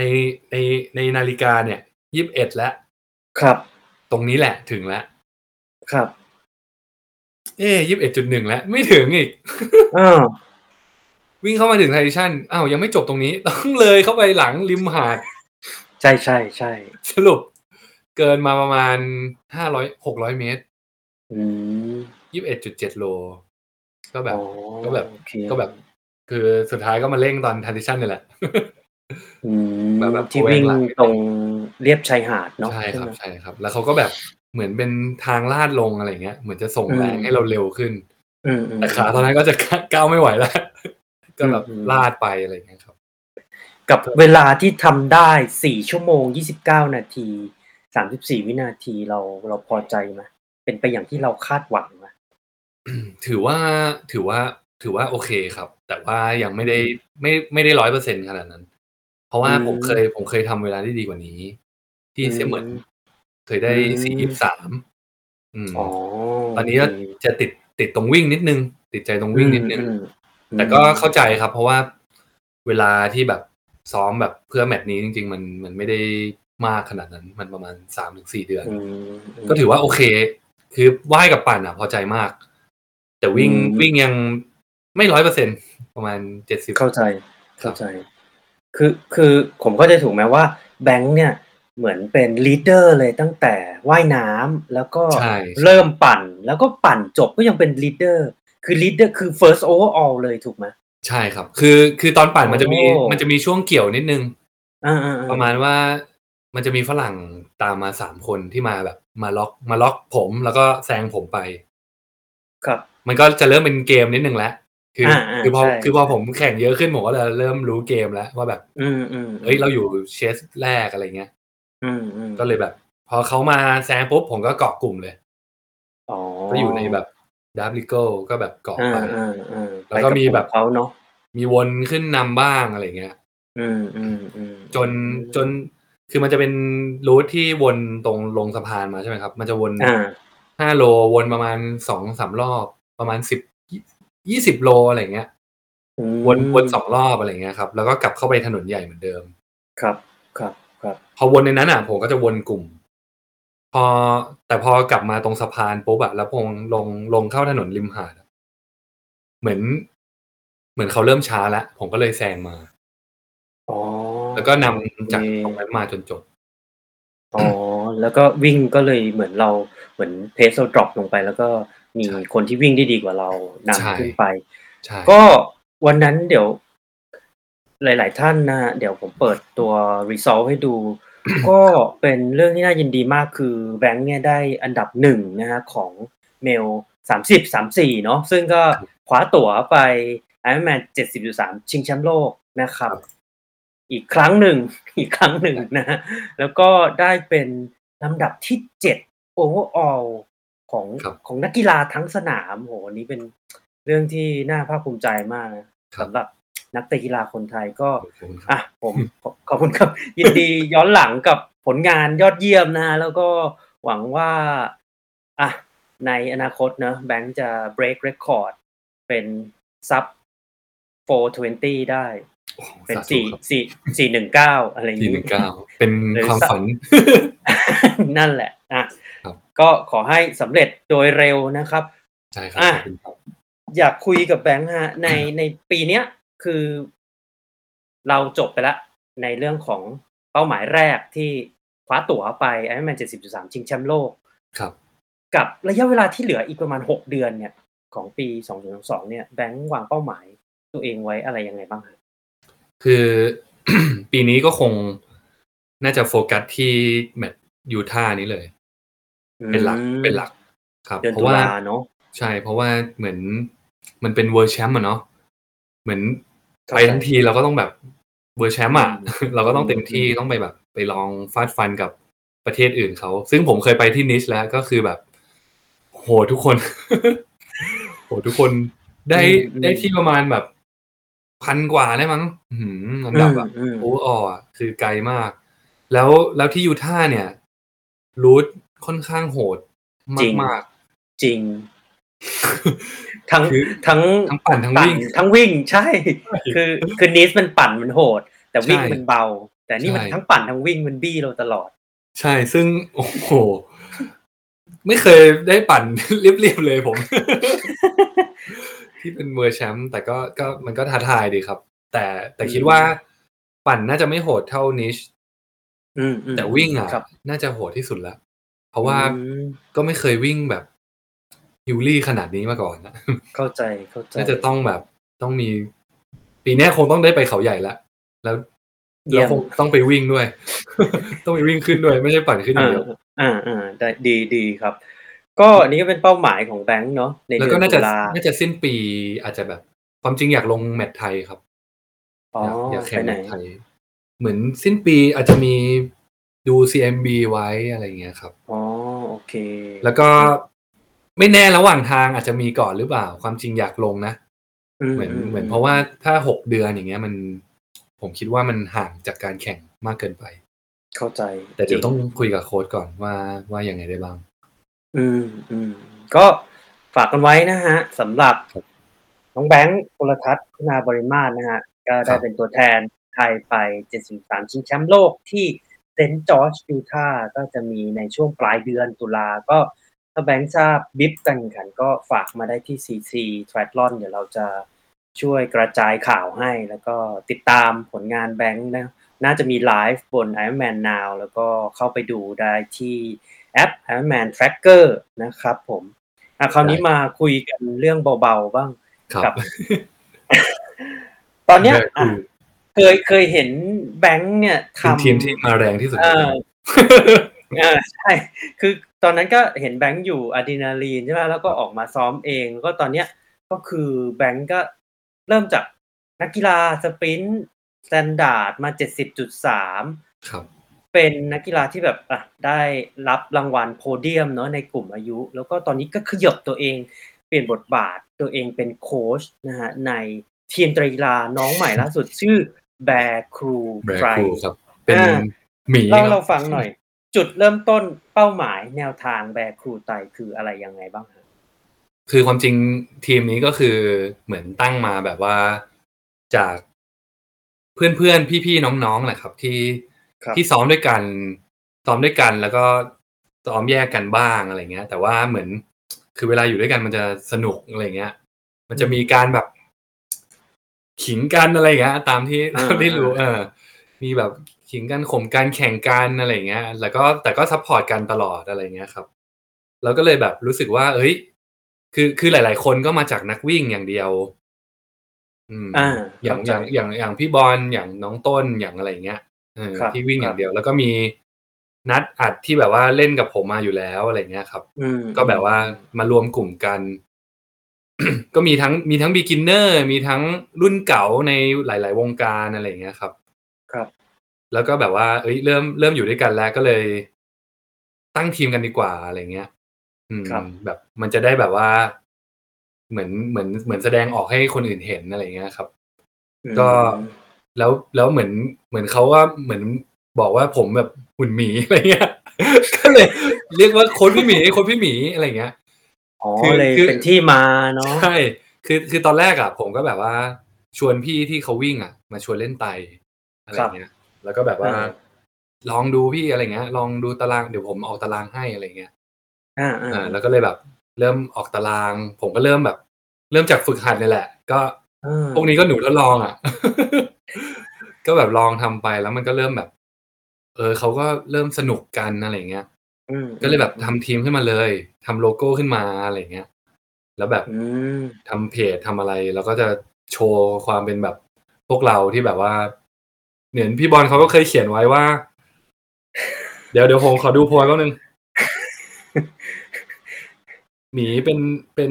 พี่บอลดูอยู่พิมพ์มาเลยก็ได้นะ พี่บอลเขียนนี่ต้องระวังนะ อันตรายนิดหนึ่ง คือเหมือน เหมือนหมีเป็นแบบว่า เป็นสัตว์ใหญ่ดุร้ายครับเป็นแบบว่า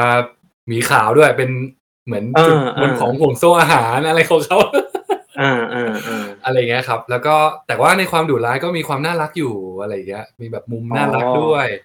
มุมอ่าคิ้วๆด้วยอะไรเงี้ยครับอ๋อ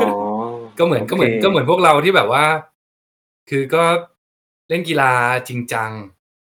จริงจังแหละหวังแบบ หวังโพเดียมหวังอะไรเงี้ย คือแต่ละคนทุกคน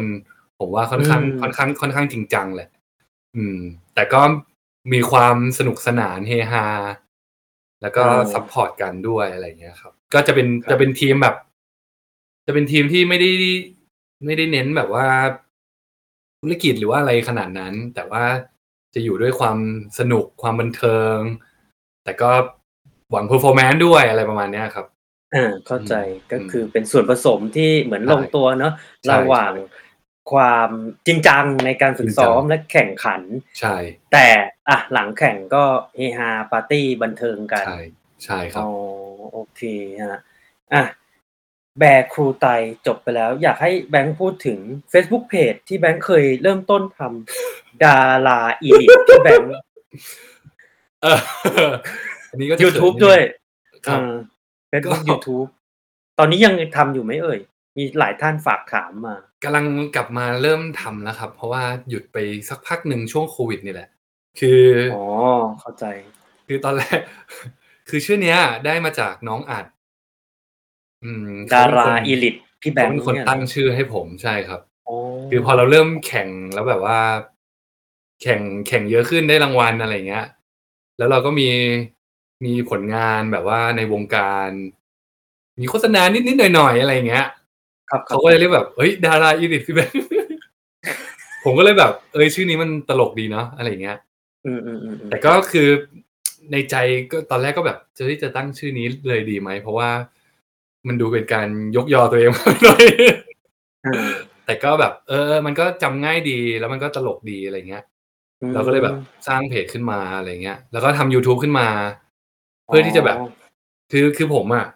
คือผมใฝ่ฝันอยากทำ YouTube เป็นของตัวเองมานานแล้วแหละ เข้าใจฮะแบบแชร์เรื่องกีฬาแชร์เรื่องอะไรเงี้ย ในในครับตอนนี้ในช anel ก็มีอยู่สองคลิปนะครับ ไปดูได้ เป็นแบบ เป็นแบบว่าวอล์กบางแสน กับกับอีกอันเป็นแนะนำเทคนิคการ off the bike อะไรเงี้ย อืมอืมเยี่ยมเยี่ยมก็ก็คือแล้วก็ก็แบบว่ามันก็สนุกดีอะไรเงี้ย ได้ทำคลิปได้อะไร แต่ก็ช่วงต้องช่วงโควิดช่วงอะไรเงี้ย แล้วก็งานที่ทำอยู่ประจำเลยก็เลยแบบ เริ่มห่างๆไม่ได้ทำต่ออะไรเงี้ย ครับ แต่ว่าตอนนี้ก็จะเริ่มกลับมาแล้วกลับมาอืมอัปเดตมากขึ้น อืม ครับผมก็เป็น Facebook Page เป็น YouTube Channel เนาะที่แบงค์ใช่ครับอะตั้งใจทำเพื่อนำเสนอเนื้อหาเกี่ยวกับ how to อะพูดง่ายๆเนอะ how to How เกี่ยวกับ to แล้วก็อ่าเป็นเป็นชีวิตชีวิตตัวผมแหละที่แบบมีชีวิตประจำวันหรือว่าอะไรทำอะไรบ้างอะไรเงี้ยอ่าซึ่งซึ่งก็เหมือนคนปกติทั่วไปแหละครับอืก็มเฮฮาบันเทิง แล้วก็ก็สนุกกับเพื่อนอะไรเงี้ยครับผมอ่าแต่ก็อ่าจริงจังจะมีความแบบ จะมีทริคเล็ก ๆ ในการเล่นกีฬาอะไรเงี้ยครับ อืมครับผมคราวนี้ อยากให้แบงค์พูดถึงแฮชแท็กหนึ่งซึ่งผมเนี่ยมักจะเห็นแบงค์ใส่แฮชแท็กนี้ตลอดในทุกๆโพสต์นะอืมครับยังครับต้องฝึกอีกเยอะ อันนี้มันมันคืออะไรแล้วมันเกิดขึ้นได้ยังไงฮะคือคือในกลุ่ม ในกลุ่มแก๊งผมอะจะมีนิสัยที่ไม่ดีอย่างหนึ่งก็คือ ครับ เหมือนชอบชอบขิงกันเองอะครับอืมอืมชอบขิงกันเองอะไรอย่างเงี้ย ข่มอืใช่ไหมข่มกันเองอะไรอย่างเงี้ย แล้วเหมือนอ่าเหมือนคำนี้คำนี้เหมือน เหมือนผมเคย รุ่นพี่เมื่อนานมาแล้วอะเคยพูดใส่ผมนี่แหละ อะไรเงี้ยอ่าอ่าผมก็เลยแบบเอามาเอามาเอามาพูดบ้างอะไรเงี้ยอ๋อก็มาพูดกับกลุ่มเพื่อนอะไรเงี้ยว่าแบบอืมเฮ้ยซ้อมหมียังต้องฝึกเยอะนะอะไรเงี้ย เป็นการแบบ เป็นการขิงกันสนุกสนุกอะไรอย่างเงี้ยข่มขวัญนิดนิด ข่มขวัญอะไรอย่างเงี้ย แล้วก็ๆแบบอ่าแต่ละคนก็จะขิงกันอะไรอย่างเงี้ย ตอนนี้เริ่มอืมลามไปคนนอกแล้วเออจริงจริงจริงจริงเริ่มเริ่มลามไปคนนอกแล้วอืมแต่ก็คือเราเราเราแบบว่าเราข่มกันสนุกสนุกเราไม่ได้แบบ ไม่ได้แบบข่มกันแบบซีเรียสแบบอ่ากดดันว่าแบบเฮ้ยมึงเอานะอะไรอย่างเงี้ย ไม่ได้ขนาดนั้นไม่ได้ ไม่ได้บูลลี่เนาะไม่ได้บูลใช่หลี่ขนาดนั้นครับ แต่ว่าอ่าเป็นการอ่าเป็นการข่มกันแบบ เหมือนกระตุ้นน่ะ กระตุ้นอะไรอย่างเงี้ย อ่าอืมเข้าใจอ๋อคือเป็นคือที่ทุกคนก็โดนข่มหมดอะไรเงี้ย เก่งแค่ไหนก็โดนข่มหมดในจุดที่อ่อนแออะไรเงี้ยอ่าอ่าแม้แต่แบงก์เองก็ยังต้องมีแฮชแท็กนี้ ที่มีคนมาพูดถึงแบงก์เสมอครับ โอเคสมรับอะเข้าใจแล้วว่าเป็นเหมือนอะแฮชแท็กที่ก็เลยเป็นแฮชแท็กเหมือนประจำทีมไปละขำๆเนอะแล้วก็เหมือนเหมือนกระตุ้นกระตุ้นอะไรเงี้ยครับ เหมือนเป็น signature ของทีมครับ Bear Crewเนาะคือเหมือนยอคือเหมือน พวกผมคิดกันว่าแบบอ่าเหมือนเล่นกีฬามันก็ต้องแบบอืมเหมือนมันมีการแข่งขันน่ะอืมเออือมอืมแล้วแล้วแล้วทุกคนเหมือนในทีมก็ชอบการแข่งขันหมดอะไรเงี้ย แล้วก็แบบอืมคือคือแพ้ชนะมันก็เข้าใจอะ คือสุดท้ายแข่งมันต้องมีแพ้ชนะอยู่แล้ว เราเข้าใจ เรายอมรับผลทุกอย่างอยู่แล้ว แต่ว่าอืมระหว่างอืมทางก่อนหน้าอะไรเงี้ยที่แบบ เออเราแข่งกันอะไรเงี้ย มันก็จะมีความแบบความสนุกตรงเนี้ย ตรงที่แบบ เอ้ยได้ข่มกันเล็ก ๆ อะไรอย่างเงี้ยอืมอะประมาณนั้น แต่ก็ใช้ได้กับเยี่ยมบางคนนะอาจจะเป็นกลุ่มผมที่ เข้าใจประดิษฐ์นิดนึง อ่าอ่าอ่าอ่าก็คือแฮชแท็กยอตอฝอยยังต้องฝึกอีกเยอะยังต้องฝึกอ่าเลยฝากบอกทุกคนด้วยโอเคบางคนจำอ่านเป็นแบบ ไม่ค่อยดี เออจริงจริงจริงจริงจริงจริงจริงครับก็ตอนแรกอ่านก็เฮ้ยแบงค์เขียนงี้ได้ไงวะ บางคแต่นพจะอมองอ๋อ เป็นแบบนั้นอ่า แต่พออ๋ออ่านอ่านละเอียดละเอียดก็อ๋อไม่ใช่มันไม่ใช่ครับไม่ใช่ เอ่อคนละอันอะครับ เรียบร้อยเดี๋ยวทุกคนเดี๋คยวรับในทีมเดี๋ยวขออนุญาตก่อนที่จะไปคำถามสุดท้าย อยากจะ เดี๋ยวผมจะไล่เรียงอ่านคอมเมนต์ที่เข้ามาพูดคุยกับมีตัวป่วนเยอะมากเลยครับ อ่า ก็มีคอมเมนต์แรกนี่มาเลยจากอ่าคุณแชมป์ธนพัฒน์สวัสดีครับครับนักกีฬา elite นะฮะ ครับสวัสดีครับพี่แชมป์ก็ คุณสุทธิพงษ์อ้ายพี่แบงค์อันนี้พี่ก๊อฟสวัสดีครับ แล้วก็คุณสุกัญญานะครับ FC โค้ดแบงค์ค่ะอันนี้แฟนครับอ๋อโอเคครับ แล้วคุณแยมนะ คุณแจมศิลพัฒน์นะดารา elite พี่แบงค์สปอนเซอร์อันนี้สปอนเซอร์อ๋อโอเคครับจากคุณสามารถครับโหสายเพอร์ฟอร์แมนซ์เลยครับ คนนี้สุดพี่ๆคสารับมารถครับผมขอบคุณครับแล้วก็คุณสวิชนะฮะก็อ่าใส่อันนี้ตัวก็อิโมจิเป็นเด่นทองมาให้ะพี่ในทีมเดียวกันอ๋อพี่ในทีมเดียวกันครับโอเคครับ จากคุณสรันครับ กรีดพี่แบงค์คอัรันบนี้ก็พี่รันก็พี่ในทีม อันนี้ยังต้องฝึกเยอะครับคนนี้โอเคจากคุณฟ้านะครับ พี่แบงค์หน้าใสมากเลยค่ะโอ้ขอบคุณครับ อันนี้ก็น้องน้อง น้องนัด แฟนแฟนนัด แฟนนัดอ๋อแฟโอนเคนัดน้องครับในทีมจากคุณธนกิจนะฮะ FC ดาราอีลิทโคชพี่แบงค์อันนี้ก็น้องในทีมครับ มีแต่ในทีมผมทั้งนั้นเลยหน้ามาเยอะอืม คุณสลันค่ะ อีกอีกครั้งหนึ่งถึงขั้นเช็ดผมเลยนะครับ เนี่ย นิดนึงครับก็ต้องให้เกียรติรายการนะครับ เพิ่งไปตัดผมมา โอเคฮะแล้วก็จากแบ็คครูครับ โคชหมีหล่อมากๆครับ โอ้ยขอบคุณครับ โอเค จากคุณเบนซ์นะฮะอันนี้น้องเบนซ์น้องในทีม อ่า น้องในทีม คุ้นจังเลยที่ที่พาไปซื้อจักรยานนะฮะ อ๋อครับ โอเค จากคุณสรันนะ อยากทราบเกี่ยวกับ เทคนิคการ recovery ของพี่แบงค์หน่อยครับ อืม ก็ หลังจากอบรมจากโค้ชจากอะไรมา ก็ วิธีที่ดีที่สุดคือนอนครับอืมอืมอืมนอนเท่านั้นคืออย่างอื่นมันก็ช่วยในระดับหนึ่ง แต่สุดท้ายถ้านอนให้ถึง นอนให้พอยังไงก็ดีที่สุด แล้วก็อาจจะมีอาหารเสริมนิดหน่อย เออผมผมจะเล่าให้พี่เก่งฟัง คือครับ ช่วงช่วงมาซ้อมดานังเนี่ย ผมกินอาหารเสริมเพิ่มเยอะมากอ๋อพวกวิตามินอะไรพวกเนี้ยก่อนหน้าอะไม่ค่อยกินเลย แต่เริ่มแบบแล้วเริ่มกินมากขึ้นอะไรอย่างเงี้ยครับความเปลี่ยนแปลงเป็นไงบ้างครับใช่ถ้าเหมือนเราเปรียบเทียบกัน ก็เหมือนมันก็รู้สึกเฟรชขึ้นนะครับ ในในในตอนเช้าอะไรเงี้ย ก็มีโปรตีนอืมด้วยกินโปรตีน กินเอ็กเลียวอืมเป็นโปรตีนอืมโปรตีนพืชอืมอืมอืมก็แบบจะดื่มหลังซ้อมตลอด มันอ๋อมันมันก็มันก็มันช่วยอะ มันคือปกติตอนเช้าบางวันมันจะเพลียแบบ เพลียไม่ไหวอะอันนี้มันก็มันก็ดีขึ้น มันก็ทำให้แบบ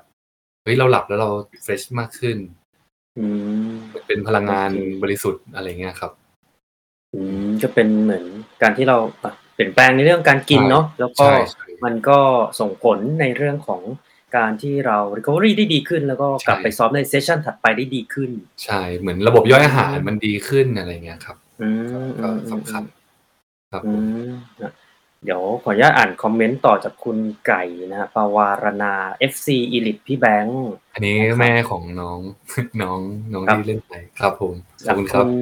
นัทวุฒิสิริธนโชตนะฮะเล่นไตยังไงให้ขาวครับ อันนี้นัดไปด้วยกันดานังนี่คอลิฟายอ๋อไปด้วยกัน อ๋อน้องนัทยอดเยี่ยมนะอะครับ จาก Powerbook ครับผม FC ดารา Elite ครับ นี่ก็พี่ในทีมพี่บุ๊กนักวิ่ง รอมาซ้อมอยู่ไม่มาซ้อมไตสักทีครับ อ่าจากอ่าคุณแชมป์นะฮะธนพัฒน์กลับมาคอมเมนต์อีกรอบ ใครกล้าแซงพี่แบงค์หน้าเส้นครับ แสดงตัวอ๋อด้วยอันนั้นได้ตอนพัทยา ผมอ่าจำชื่อได้แม่นครับ คนพี่คนนั้น จากคุณรูนันโดสุภาพงศ์นะฮะสวัสดีครับน้องแบงค์สวัสดีนะฮะครับ อันนี้รุ่นพี่โรงเรียนครับพี่เน็ตจากพี่บอลครับ คุณแบงค์คิดยังไงกับ landslide ครั้งนี้ครับ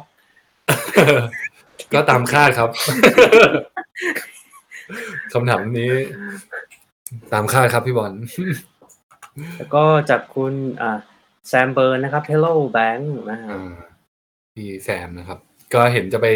ไอรอนแมนรอเชียร์อยู่ครับพี่แซม อืม โอเค จากคุณพีระกมลนะฮะ สวัสดีครับพี่แบงค์ อันนี้น้องต้นนักวิ่งในทีม อืม โอเคครับ คุณบอลก็ฝากมาบอกนะว่า อ่า เดี๋ยว จะกลับมาซ้อมวิ่งแล้ว เดี๋ยวจะตามไปปั่นด้วยนะครับ ครับ แล้วก็จากคุณนิธิปัญญาโคตรเท่กรี๊ดนะฮะอันนี้เพื่อนที่โรงเรียนครับอืมหน้าหมาหน้าหมาเยอะ คุณโรนันโดเข้ามาอีกรอบฮะ เดบิวต์ 70.3 พร้อมกับกุสตาฟเลยนะครับอ๋อที่นิสใช่ที่แล้วก็ที่นิสปีนั้นกุสตาฟได้แชมป์ใช่ คุณวายีวานะฮะถ้าอ่านผิดขออภัยนะ ดาราอีลิทพี่แบงค์นะครับอืมอันนี้แฟนเพื่อนครับ ขอบคุณครับคุณยี่หวาน้องยี่หวาอ่าจิมูจิโคชพี่หมีนะครับ อืมอันนี้แฟนพี่จิแฟนพี่จิเอ้ยแฟนพี่บอลแฟนพี่บอลพี่จิคุณอัดนะฮะเฉียบคมครับ ดารา อีลิทอันนี้น้องอัดครับน้องอัดอ่าอันนี้จากบีนะฮะนัทศินีนะฮะบีดาราปะคะเนี่ยบีไปนิสด้วยกันครับอ๋อโอเค แล้วก็คุณจากอ่าจากคุณฮารอนนะฮะดาราอีลิทพี่แบงค์นะฮะครับโอเคนอกนั้นก็จะเป็นเหมือนอ่ามีโต้ตอบกันไประหว่างคุณบอลกับคุณสามารถนะฮะแหมไม่ค่อยดีครับอย่าอ่านเลยครับอันนี้ อันตรายครับ แล้วก็คุณสารันกรนะครับ เก่งมากเลยค่ะ อืมครับ ขอบคุณครับอ่าฝากคำถามจากคุณปิตินะครับ มาลากูน่าภูเก็ตไตรกีฬาไหมครับพี่ ปีนี้ไม่น่าได้ไปครับ ปีนี้ไม่น่าได้ไปอืมเพราะว่ามันใกล้โอเคใกล้ใกล้แข่งเกินไปกลัวอืมกลัวแตก ไม่น่าโอไหวเคฮะอืมแล้วก็จากคุณเนสนะฮะนันทศักดิ์ก็เป็นอีโมจิตบมือมาให้นะครับ ครับผมครับพี่เนท แล้วก็จากคุณแบงค์เช่นกันนะฮะสัตวัฒน์นะฮะเห็นว่าไปเที่ยวรัชดาด้วยกันนะครับ ทีมนี้ ไปคอนโดพี่บอลนะคอนโดพี่บอลประชุมทีมประชุมทีมอ๋อคอนโดพี่บอลอยู่แถวนั้นอืมโอเคครับฮะโอ้โหคอมเมนต์เยอะมากนะแบงค์ก็เดี๋ยวผมถ้ามาเยอะ อาจจะขออนุญาตไม่อ่านท่านที่คอมเมนต์ซ้ำนะฮะก็ครับมีจากคุณการันนะฮะอ่าก็ใส่อิโมจิรูปอันนี้น้องกะลันหมีน้องในทีมอ่าครับผม แล้วก็คุณจินะฮะก็ใส่อ่าอิโมจิรูปหมีแพนด้ามานะครับผมแล้วก็คุณนพดลนะฮะยังต้องฝึกอีกเยอะครับอันนี้ญาติผมเองครับ แก๊งแก๊งเดียวกันอ๋อแล้วอันนี้นะฮะ ก็คุณอารอฟฮัตนะฮะ พี่คนนี้เขาเก่งจริง ๆ ครับ อืมพี่ฟัดครับภูเก็ตอ๋อโอเคฮะ แล้วก็นอกนั้นก็จากคุณอังกฤษชัยสุคนนะครับ เท่ครับ อ๋อ อันนี้รุ่นน้องครับ รุ่นน้องโรงเรียนครับรุ่นน้องคริสเตียนอ่าคุณนพดลนะครับ เมื่อไหร่จะมีโฆษณาให้เห็นในโทรทัศน์อีกครับ รอดูเลยครับ เร็วๆนี้เพิ่งไปถ่ายมารอดูเลยครับ จากคุณจิรกิจนะฮะไอดอลเลยครับ pro elite พี่แบงค์ โอ้อันนี้น้องน้องน้องเล่นไตรด้วยกันครับ ขอบคุณครับน้องธีรกิจ จากคุณฟาเฟิร์นจินทภานะ พี่แบงค์คนโหดนะฮะ อันนี้ก็น้องนักว่ายน้ำครับ อ๋อโอเคนะ ก็เป็นคอมเมนต์นะฮะอะดีๆนะฮะจากทีมงานทีมงานของแบงค์นะโอเคมาเยอะยอดเยี่ยมฮะโอ้โหผมครับผมไม่เคยเห็นแขกรับเชิญคนไหนมีคอมเมนต์เยอะขนาดนี้แสดงว่าทุกคนรักแบงค์มาก ใช่ครับ หวังว่าโอเค ยอดเยี่ยมฮะอะสุดท้ายครับ ถ้า อ่าแบงค์เนี่ย มองย้อนกลับไปเนาะครับวันที่เราเป็น beginner ไตรกีฬา เฮ้ย ครับ เราก็คงมีความผิดพลาดอะไรที่แบบ มันเกิดขึ้นอะโอ้โหเยอะแยะมากมาย ครับ เรามองย้อนกลับไปแล้วเราถ้าเราพูดกับ beginner ที่แบบอะวันเนี้ยเพิ่งจะเริ่ม แล้วก็จะไปแข่งไตรกีฬาครั้งแรก ครับ สิ่งที่เราอยากจะคุยกับนักกีฬากลุ่มนี้คืออะไรบ้างครับแบงค์เอ่อ อันดับแรกเลยก็ไม่ต้องรีบครับค่อยๆ ค่อยๆ เก็บระยะอ่าจากอ่า เริ่มต้นเริ่มต้นไปก่อน อย่างเช่น อ่าอย่างถ้าถ้าถ้าไม่มีพื้นฐานกีฬาเลย ผมแนะนำว่า ก็อาจจะเป็นสปรินต์ก่อน ครับ ผม หรือถึงมีแล้วแต่ว่าห่างเหินไปนานก็แนะนำให้สปรินต์ก่อนอ่าแล้วก็พยายามซ้อมให้ถึงในทุกกีฬา เราจะได้อืมเราจะได้ไปแข่งแบบว่าสนุกอืมเพราะว่าถ้าซ้อมไม่ถึงแล้วไปแข่งมัน ผมว่ามันเจ็บปวดนิดนึง แล้วมันจะไม่ดีต่อร่างกายด้วยในอนาคตอืมอืมอือืมมก็อยากให้อยากให้ไม่ต้องรีบครับ เหมือน ใช้เวลาซ้อมแบบ อย่างน้อยต้องสี่ผมว่าสามสี่เดือนอะไรอย่างเงี้ยอืมแล้วก็ซ้อมในแต่กีฬาให้ถึงระยะ อย่างเช่นว่ายน้ำอย่างน้อยก็ แข่งเจ็ดร้อยห้าสิบเนาะก็ต้อง อย่างน้อยว่ายต่อเนื่องต้องได้ ในสระต้องได้สักเกือบพันอะอืมอ่า เพราะว่าในทะเลมันก็เป็นอีกแบบหนึ่งอะไรอย่างเงี้ยอืมอืมเข้าแล้วใจก็ปั่นปั่นก็ต้องปั่นให้ถึงอืมวิ่งให้ถึงอะไรเงี้ยครับ แล้วก็อืมค่อยๆไล่สเต็ปไปอะไรเงี้ย อย่างอย่างในทีมผมก็จะบอกตลอดว่าแบบ อยากให้เริ่มจากระยะสั้นๆก่อนอะไรเงี้ยอ่าไม่อยากให้แบบรีบรีบไประยะยาวเลย เพราะว่าอืมมันก็ส่งผลต่อร่างกายด้วย แล้วก็อีกอย่างก็คือ performance ด้วยเรื่องความเร็วอะไรเงี้ยค เพรับราะว่าถ้าเราขยับระยะยาวเร็วมันก็จะความเร็วมันก็จะคงที่อยู่อย่างนั้นอะไรเงี้ยเข้าใจ อืมอืมอืมเพราะว่าผมผมกว่าจะมาเจ็ดสิบสามก็สามปีอืมปีอะไรก็เงี้ยพอสมควรเนาะใช่ แล้วก็อืมถ้าถ้าชอบมาก ๆ แล้วก็หวังอืม performance มาก ๆ ผมแนะนำว่าครับให้หาโค้ชเพราะว่าเขาจะเขาจะดูแนวทางให้เราชัดเจน แล้วเราครัก็จะแบบไม่ต้องแบบ ไม่ต้องมาพะวงกับการซ้อม ว่าแบบเฮ้ยเรามั่นใจหรือเปล่าที่เราซ้อมไปแล้วต้องกลับมาคิดครับอีกว่าถูกต้องหรือเปล่านะหรือว่าอืมมาวางตารางให้มันเครียดเพิ่มอะไรเงี้ยครับอ่าก็คือเราก็ เราก็มีมีโค้ดแล้วก็ต้องเชื่อใจในโค้ดด้วย เชื่อใจร้อยเปอร์เซ็นอ่าแล้วก็ปล่อยอะปล่อยเต็มที่ไปเลย ครับอืมโอเค ก็ เอ่อเสริมจากแบงค์นะก็คือ เริ่มจากระยะสปรินต์ซึ่งก็คือว่ายน้ำ750 เมตรนะครับ ปั่น 20 กิโลเมตร แล้วก็วิ่ง 5 กิโล แล้วก็ค่อยๆนะฮะไม่ต้องรีบขยับระยะขึ้นมา คือจริง ๆ มันก็ไม่มีอะไรผิดอะไรถูกนะ ถ้าเราจะอยู่ครับในครับระยะที่มันสั้นไปเรื่อยๆ แล้วไม่ต้องขยับไม่ต้องขยับเลยก็ได้ครับนะฮะคือก็แล้วแต่คนชอบบางคใช่นใช่ก็ชแต่แล้วอบแล้วแต่แล้วแต่เป้าหมายอืมคนด้วย คืออมถ้าถ้าในมุมผมแนะนำผมจะแนะนำให้อย่างนั้น แต่ว่าอืม ถ้าคนที่มาเล่นแล้วแบบ เอ้ย ตั้งเป้าเลยว่าแบบจบฟูลอะไรเงี้ย ก็ก็อ่ามุ่มุ่งมุ่งไปเลยก็ได้อะไรอ่าอ่าอืมแต่ว่าคือแต่ว่าที่ที่แนะนำทุกคนคือซ้อมเยอะๆให้ถึง อ่าครัอ่าบแล้วก็เสริมจากแบงค์เมื่อกี้ก็คือคืออะเราแฮปปี้ระยะไหนก็ไประยะนั้น แต่ถ้าเราอยากจะเพิ่มก็ค่อยๆเพิ่มใช่เพื่อที่ใช่จะไม่ให้เกิดอันตรายกับร่างกาย แล้วก็ใช่ถ้าเราอยากจะ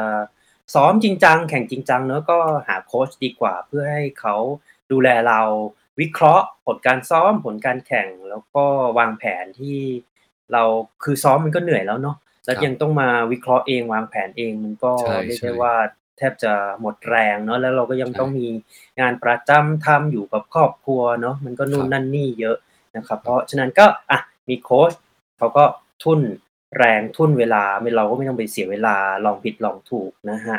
ครับอะสุดท้ายครับแบงค์อยากจะให้แบงค์ฝาก อะในเรื่องของโซเชียลมีเดียของแบงค์ Facebook IG YouTube ครับผมอ๋อก็ เยอะมากเลย ถ้าถ้าถ้า Facebook ส่วนตัวก็ตามอ่าชื่อเลยครับกลทัศน์คุณาวริมาอ่าครับผมอ่าอ่าอ่าไอจีก็ชื่อนี้เลยกลทัศน์แล้วก็อืมมีเพจดาราอีลิทพี่แบงค์ก็เขียนตรงตัวเลยครับ เป็นภาษาไทย ดาราอ๋ออีลิทพี่แบงค์ทั้งในอ่า Facebook แล้วก็ใน YouTube อืมอืมอืมแล้วก็ฝากเพจ เพจทีมด้วยเป็นทีมแบรคูครับผมอืมก็โอเคตรงตัวเลย ทั้งทั้ง Facebook ทั้ง Instagram อ่า ตามชื่อนี้เลย เป็นทีมทีมน้องใหม่ที่กำลังจะมารันวงการไตนะครับ ดีแต่ทุกคนดีก็ดียังต้องฝึกเยอะเหมือนกัน ใช่ใช่ครับใช่ผมโอเคก็อะถ้า beginner ท่านไหน หรืออาจจะเป็นมือกลางมือเก๋าที่อะ อยากจะขอคำแนะนำแบงค์เนาะแนะนำประสบการณ์การไปแข่งชิงแชมป์โลกหรือมือใหม่เฮ้ยพี่แบงค์อะไตรกีฬาครั้งแรกไม่รู้จะทำไง โอ้ทั้งซ้อมทั้งแข่งอะก็แชทไปคุยกับแบงค์ได้นะ ที่ได้ครับอะทุก Facebook ที่เลยครับ Facebook ส่วนตัวที่เลยก็เนาะได้อ่า IG ผมก็ได้ friendly มากอ่าโอเค ได้ครับผมได้ก็เอ่อเดี๋ยวมีคอมเมนต์มาเพิ่มเติมนะฮะ ก็จากคุณพิสิทธิ์นะครับ FC Bank จ้าครับ นะฮะขอบคุณครับแล้วก็จากคุณสามารถมี Twitter ด้วยไหมครับทวิตเตอร์ไม่ไม่มีไม่มี อันนี้น่าไปเจออะไรมาจากคุณอ่ารอฟฟัตนะฮะอ่าอยากได้กางเกงในพร้อมลายเซ็นส่งเคอรี่มาให้หน่อยครับ กางเกงว่ายน้ำหรือเปล่าเขียนไม่หมดอ่าโอเค ก็วันนี้อะผมก็ขอบคุณแบงค์นะที่สละเวลามาพูดคุยเนาะครับ เล่าตั้งแต่เริ่มต้นเลย beginner มาลงไตครั้งแรกไปชิงแชมป์โลก แล้วก็เรื่องราวที่ดานังที่เกิดขึ้น แล้วก็ยังฝากข้อคิดดีๆเนาะให้กับมือใหม่นะ ก็ฝากกันไว้นะฮะ ก็แบงค์จะไปแข่งชิงแชมป์โลก 70.3 นะครับ ระยะ half distance ที่เซนต์จอร์จยูทาห์นะฮะในช่วงปลายเดือนตุลาคมนี้นะครับฝาวันเกิดอะ วันเกิดเลยโอ้ครับวันเกิดเลยใช่ไหมใช่ครับยี่สิบเก้าตุลาสามสิบยี่สิบเก้าตุลาอ๋อโอเค อะผู้หญิงยี่สิบแปดผู้ชายยี่สิบเก้าโอเคก็เป็นในช่วงปลายนะฮะ Happy ยี่ birthday สิบเก้าครับยี่สิบเก้าตุลาก็ขอให้แบงค์ทำผลงานได้ตามเป้าหมายเนาะแล้วก็ถ้ามีข่าวสารอะไรอัปเดตเรื่องของโดยเฉพาะ Bip Number เนาะก็ฝากมาให้ที่ TC Triathlon ได้ เราก็จะเชียร์นักกีฬาไทยนะฮะที่ไปแข่งที่เซนต์จอร์จยูทาห์ในปีนี้นะฮะ ที่ครับทราบก็มีตอนนี้มีแบงค์นะฮะ มีผมมีมีมีนัด มีน้องพัดใช่ไหมมีฮะมีพักอ่าแล้วก็มีนัดสามแล้วเนาะแล้วก็มีการด้วยครับ เป็นเพื่อนอีกโอคนหนึ่เคงสี่คนสี่ครับคนโอเคครับแล้วก็เดี๋ยวถ้ามีโอกาสเดี๋ยว อาจจะเชิญทั้งสี่ท่านเนาะมาคุยพร้อมกันน่าสนุกคุยพร้อมกันกับว่า เอ้ยเราเตรียมตัวอะไรยังไงเฮ้ยแล้วแบบเฮ้ยมันก็ไม่ได้เดินทางกันง่ายๆเนอะเซนต์จอร์จใช่แบบตอนนี้กำลังข้ามโลกเนอะ คือมีความวุ่นวายกับการทำวีซ่าอีกตอนนี้ เออ ซึ่งคิวมันก็แบบโอ้มโหกราสองสาม บ้าบอมากใช่ไหมครับเออ ครับแล้วแบบแข่งเราก็อยากไปเนอะไหนใช่ไหนครับเราก็ได้โอกาสมาแล้วครับ อะเดี๋ยวอาจจะหาเวลาเหมาะๆแล้วเดี๋ยวเชิญทั้งสี่ท่านเนาะมา ได้ครับพูดได้รับคุยกันแล้วก็แชร์ประสบการณ์ร่วมกันวันนี้ขอบคุณแบงค์มากฮะขอบคุณแล้วพี่เก่งมากครับครับที่เชิญผมแล้วเดี๋ยวมีโอกาส ขอไปซ้อมกับแบงค์สักครั้งฮะ ได้ครับสคกายรับเลนผมเลยเยี่ยมฮะ ไปได้พลิกครับด้วยกันสักครั้งครับ ผมแบได้งค์ครับโอเคคครรัับ ขอบพระคุณครับแบงค์ขอบคุณครับพี่เก่งครับสวัสดีขอบครับคุณสวัสคดีรับสวัสดีครับสวัสดีครับ โอเคฮะ ที่จบไปนะฮะ ก็พูดคุยสนุกสนานนะฮะโอ้โหล่วงเลยเวลามาเกือบชั่วโมงครึ่งนะฮะสำหรับการพูดคุยกับคุณแบงค์นะฮะน้องแบงค์กลทัศน์คุณาบริมาตรนะครับ เป็นอันดับหนึ่งของกลุ่มอายุ เมล 30 34 ที่ 70.3 เวียดนามในปีล่าสุดนะฮะ2022 นะครับ แล้วก็อะคุณแบงค์เคยคุริฟายนะครับไปแข่งที่ Ironman ชิงแชมป์โลกนะ70.3 ที่เมืองนิสประเทศฝรั่งเศส แล้วก็ถ้านับรวมของการคุริฟายคัดเลือกเข้าไปในระยะ half distance ที่เป็นชิงแชมป์โลกเนี่ยแบงค์สามารถคุริฟายได้ทั้งหมด 3 ครั้งแล้วนะครับ ก็ไม่ธรรมดาจริงๆฮะ แล้วก็อย่างที่เมื่อกี้คุยกับแบงค์นะฮะเน้นย้ำว่าช่วงปลายเดือนตุลานะครับ เราจะมีคนไทยทั้งหมด 4 คนนะที่ไปแข่ง Ironman 70.3 ชิงแชมป์โลกที่เซนต์จอร์จยูทาห์ประเทศสหรัฐอเมริกานะฮะก็ถ้ามีข่าวสารอะไรเพิ่มเติมเดี๋ยวแน่นอนฮะติดตามได้ที่ Facebook Page นะครับ www.facebook.com/mrtctriathlon นะฮะแล้วก็เห็นโลโก้อยู่หน้าจอตอนนี้นะฮะก็เป็นแบร์ครูไตนะครับเป็นทีมของแบงค์แล้วก็เพื่อนๆนะฮะที่ เพิ่งเริ่มก่อตั้งกันขึ้นมานะฮะก็ฝากเข้าไปกดไลค์กดแชร์กันได้นะครับ ที่แบกครูไตนะ ทั้ง Facebook IG นะแล้วก็สุดท้ายนี้นะครับ ถ้าพลาดในส่วนของไลฟ์ Facebook ในครั้งนี้นะฮะก็ฟังย้อนหลังได้เลยครับที่ The Solid Pace Podcast นะครับ เป็นพอดแคสต์ที่ทำขึ้นเพื่อนักวิ่งนักไตรกีฬาที่จะคอยส่งพลังด้านบวก ให้ทุกท่านรวมทั้งนำเสนอคอนเทนต์ที่ดีมีประโยชน์ ที่ทุกท่านสามารถนำไปปรับใช้ได้ ด้วยตนเองนะโดยผม TC Triathlon Ironman U Certified Coach นะครับ วันนี้ขอขอบพระคุณทุกท่านที่สละเวลามาติดตามรับชมนะฮะแล้วพบกันใหม่ครั้งหน้าครับ ลาไปก่อนครับ สวัสดีครับ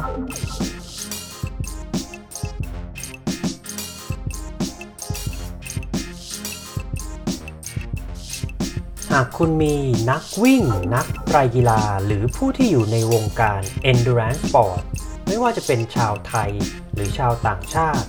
ที่คุณอยากรู้จัก หรือมีหัวข้อที่คุณอยากให้เราพูดถึง คุณสามารถแนะนำรายการได้ที่อีเมล info at tc t r i a t l o n com หรือทักไลน์เรามาได้ที่ Line ID at tc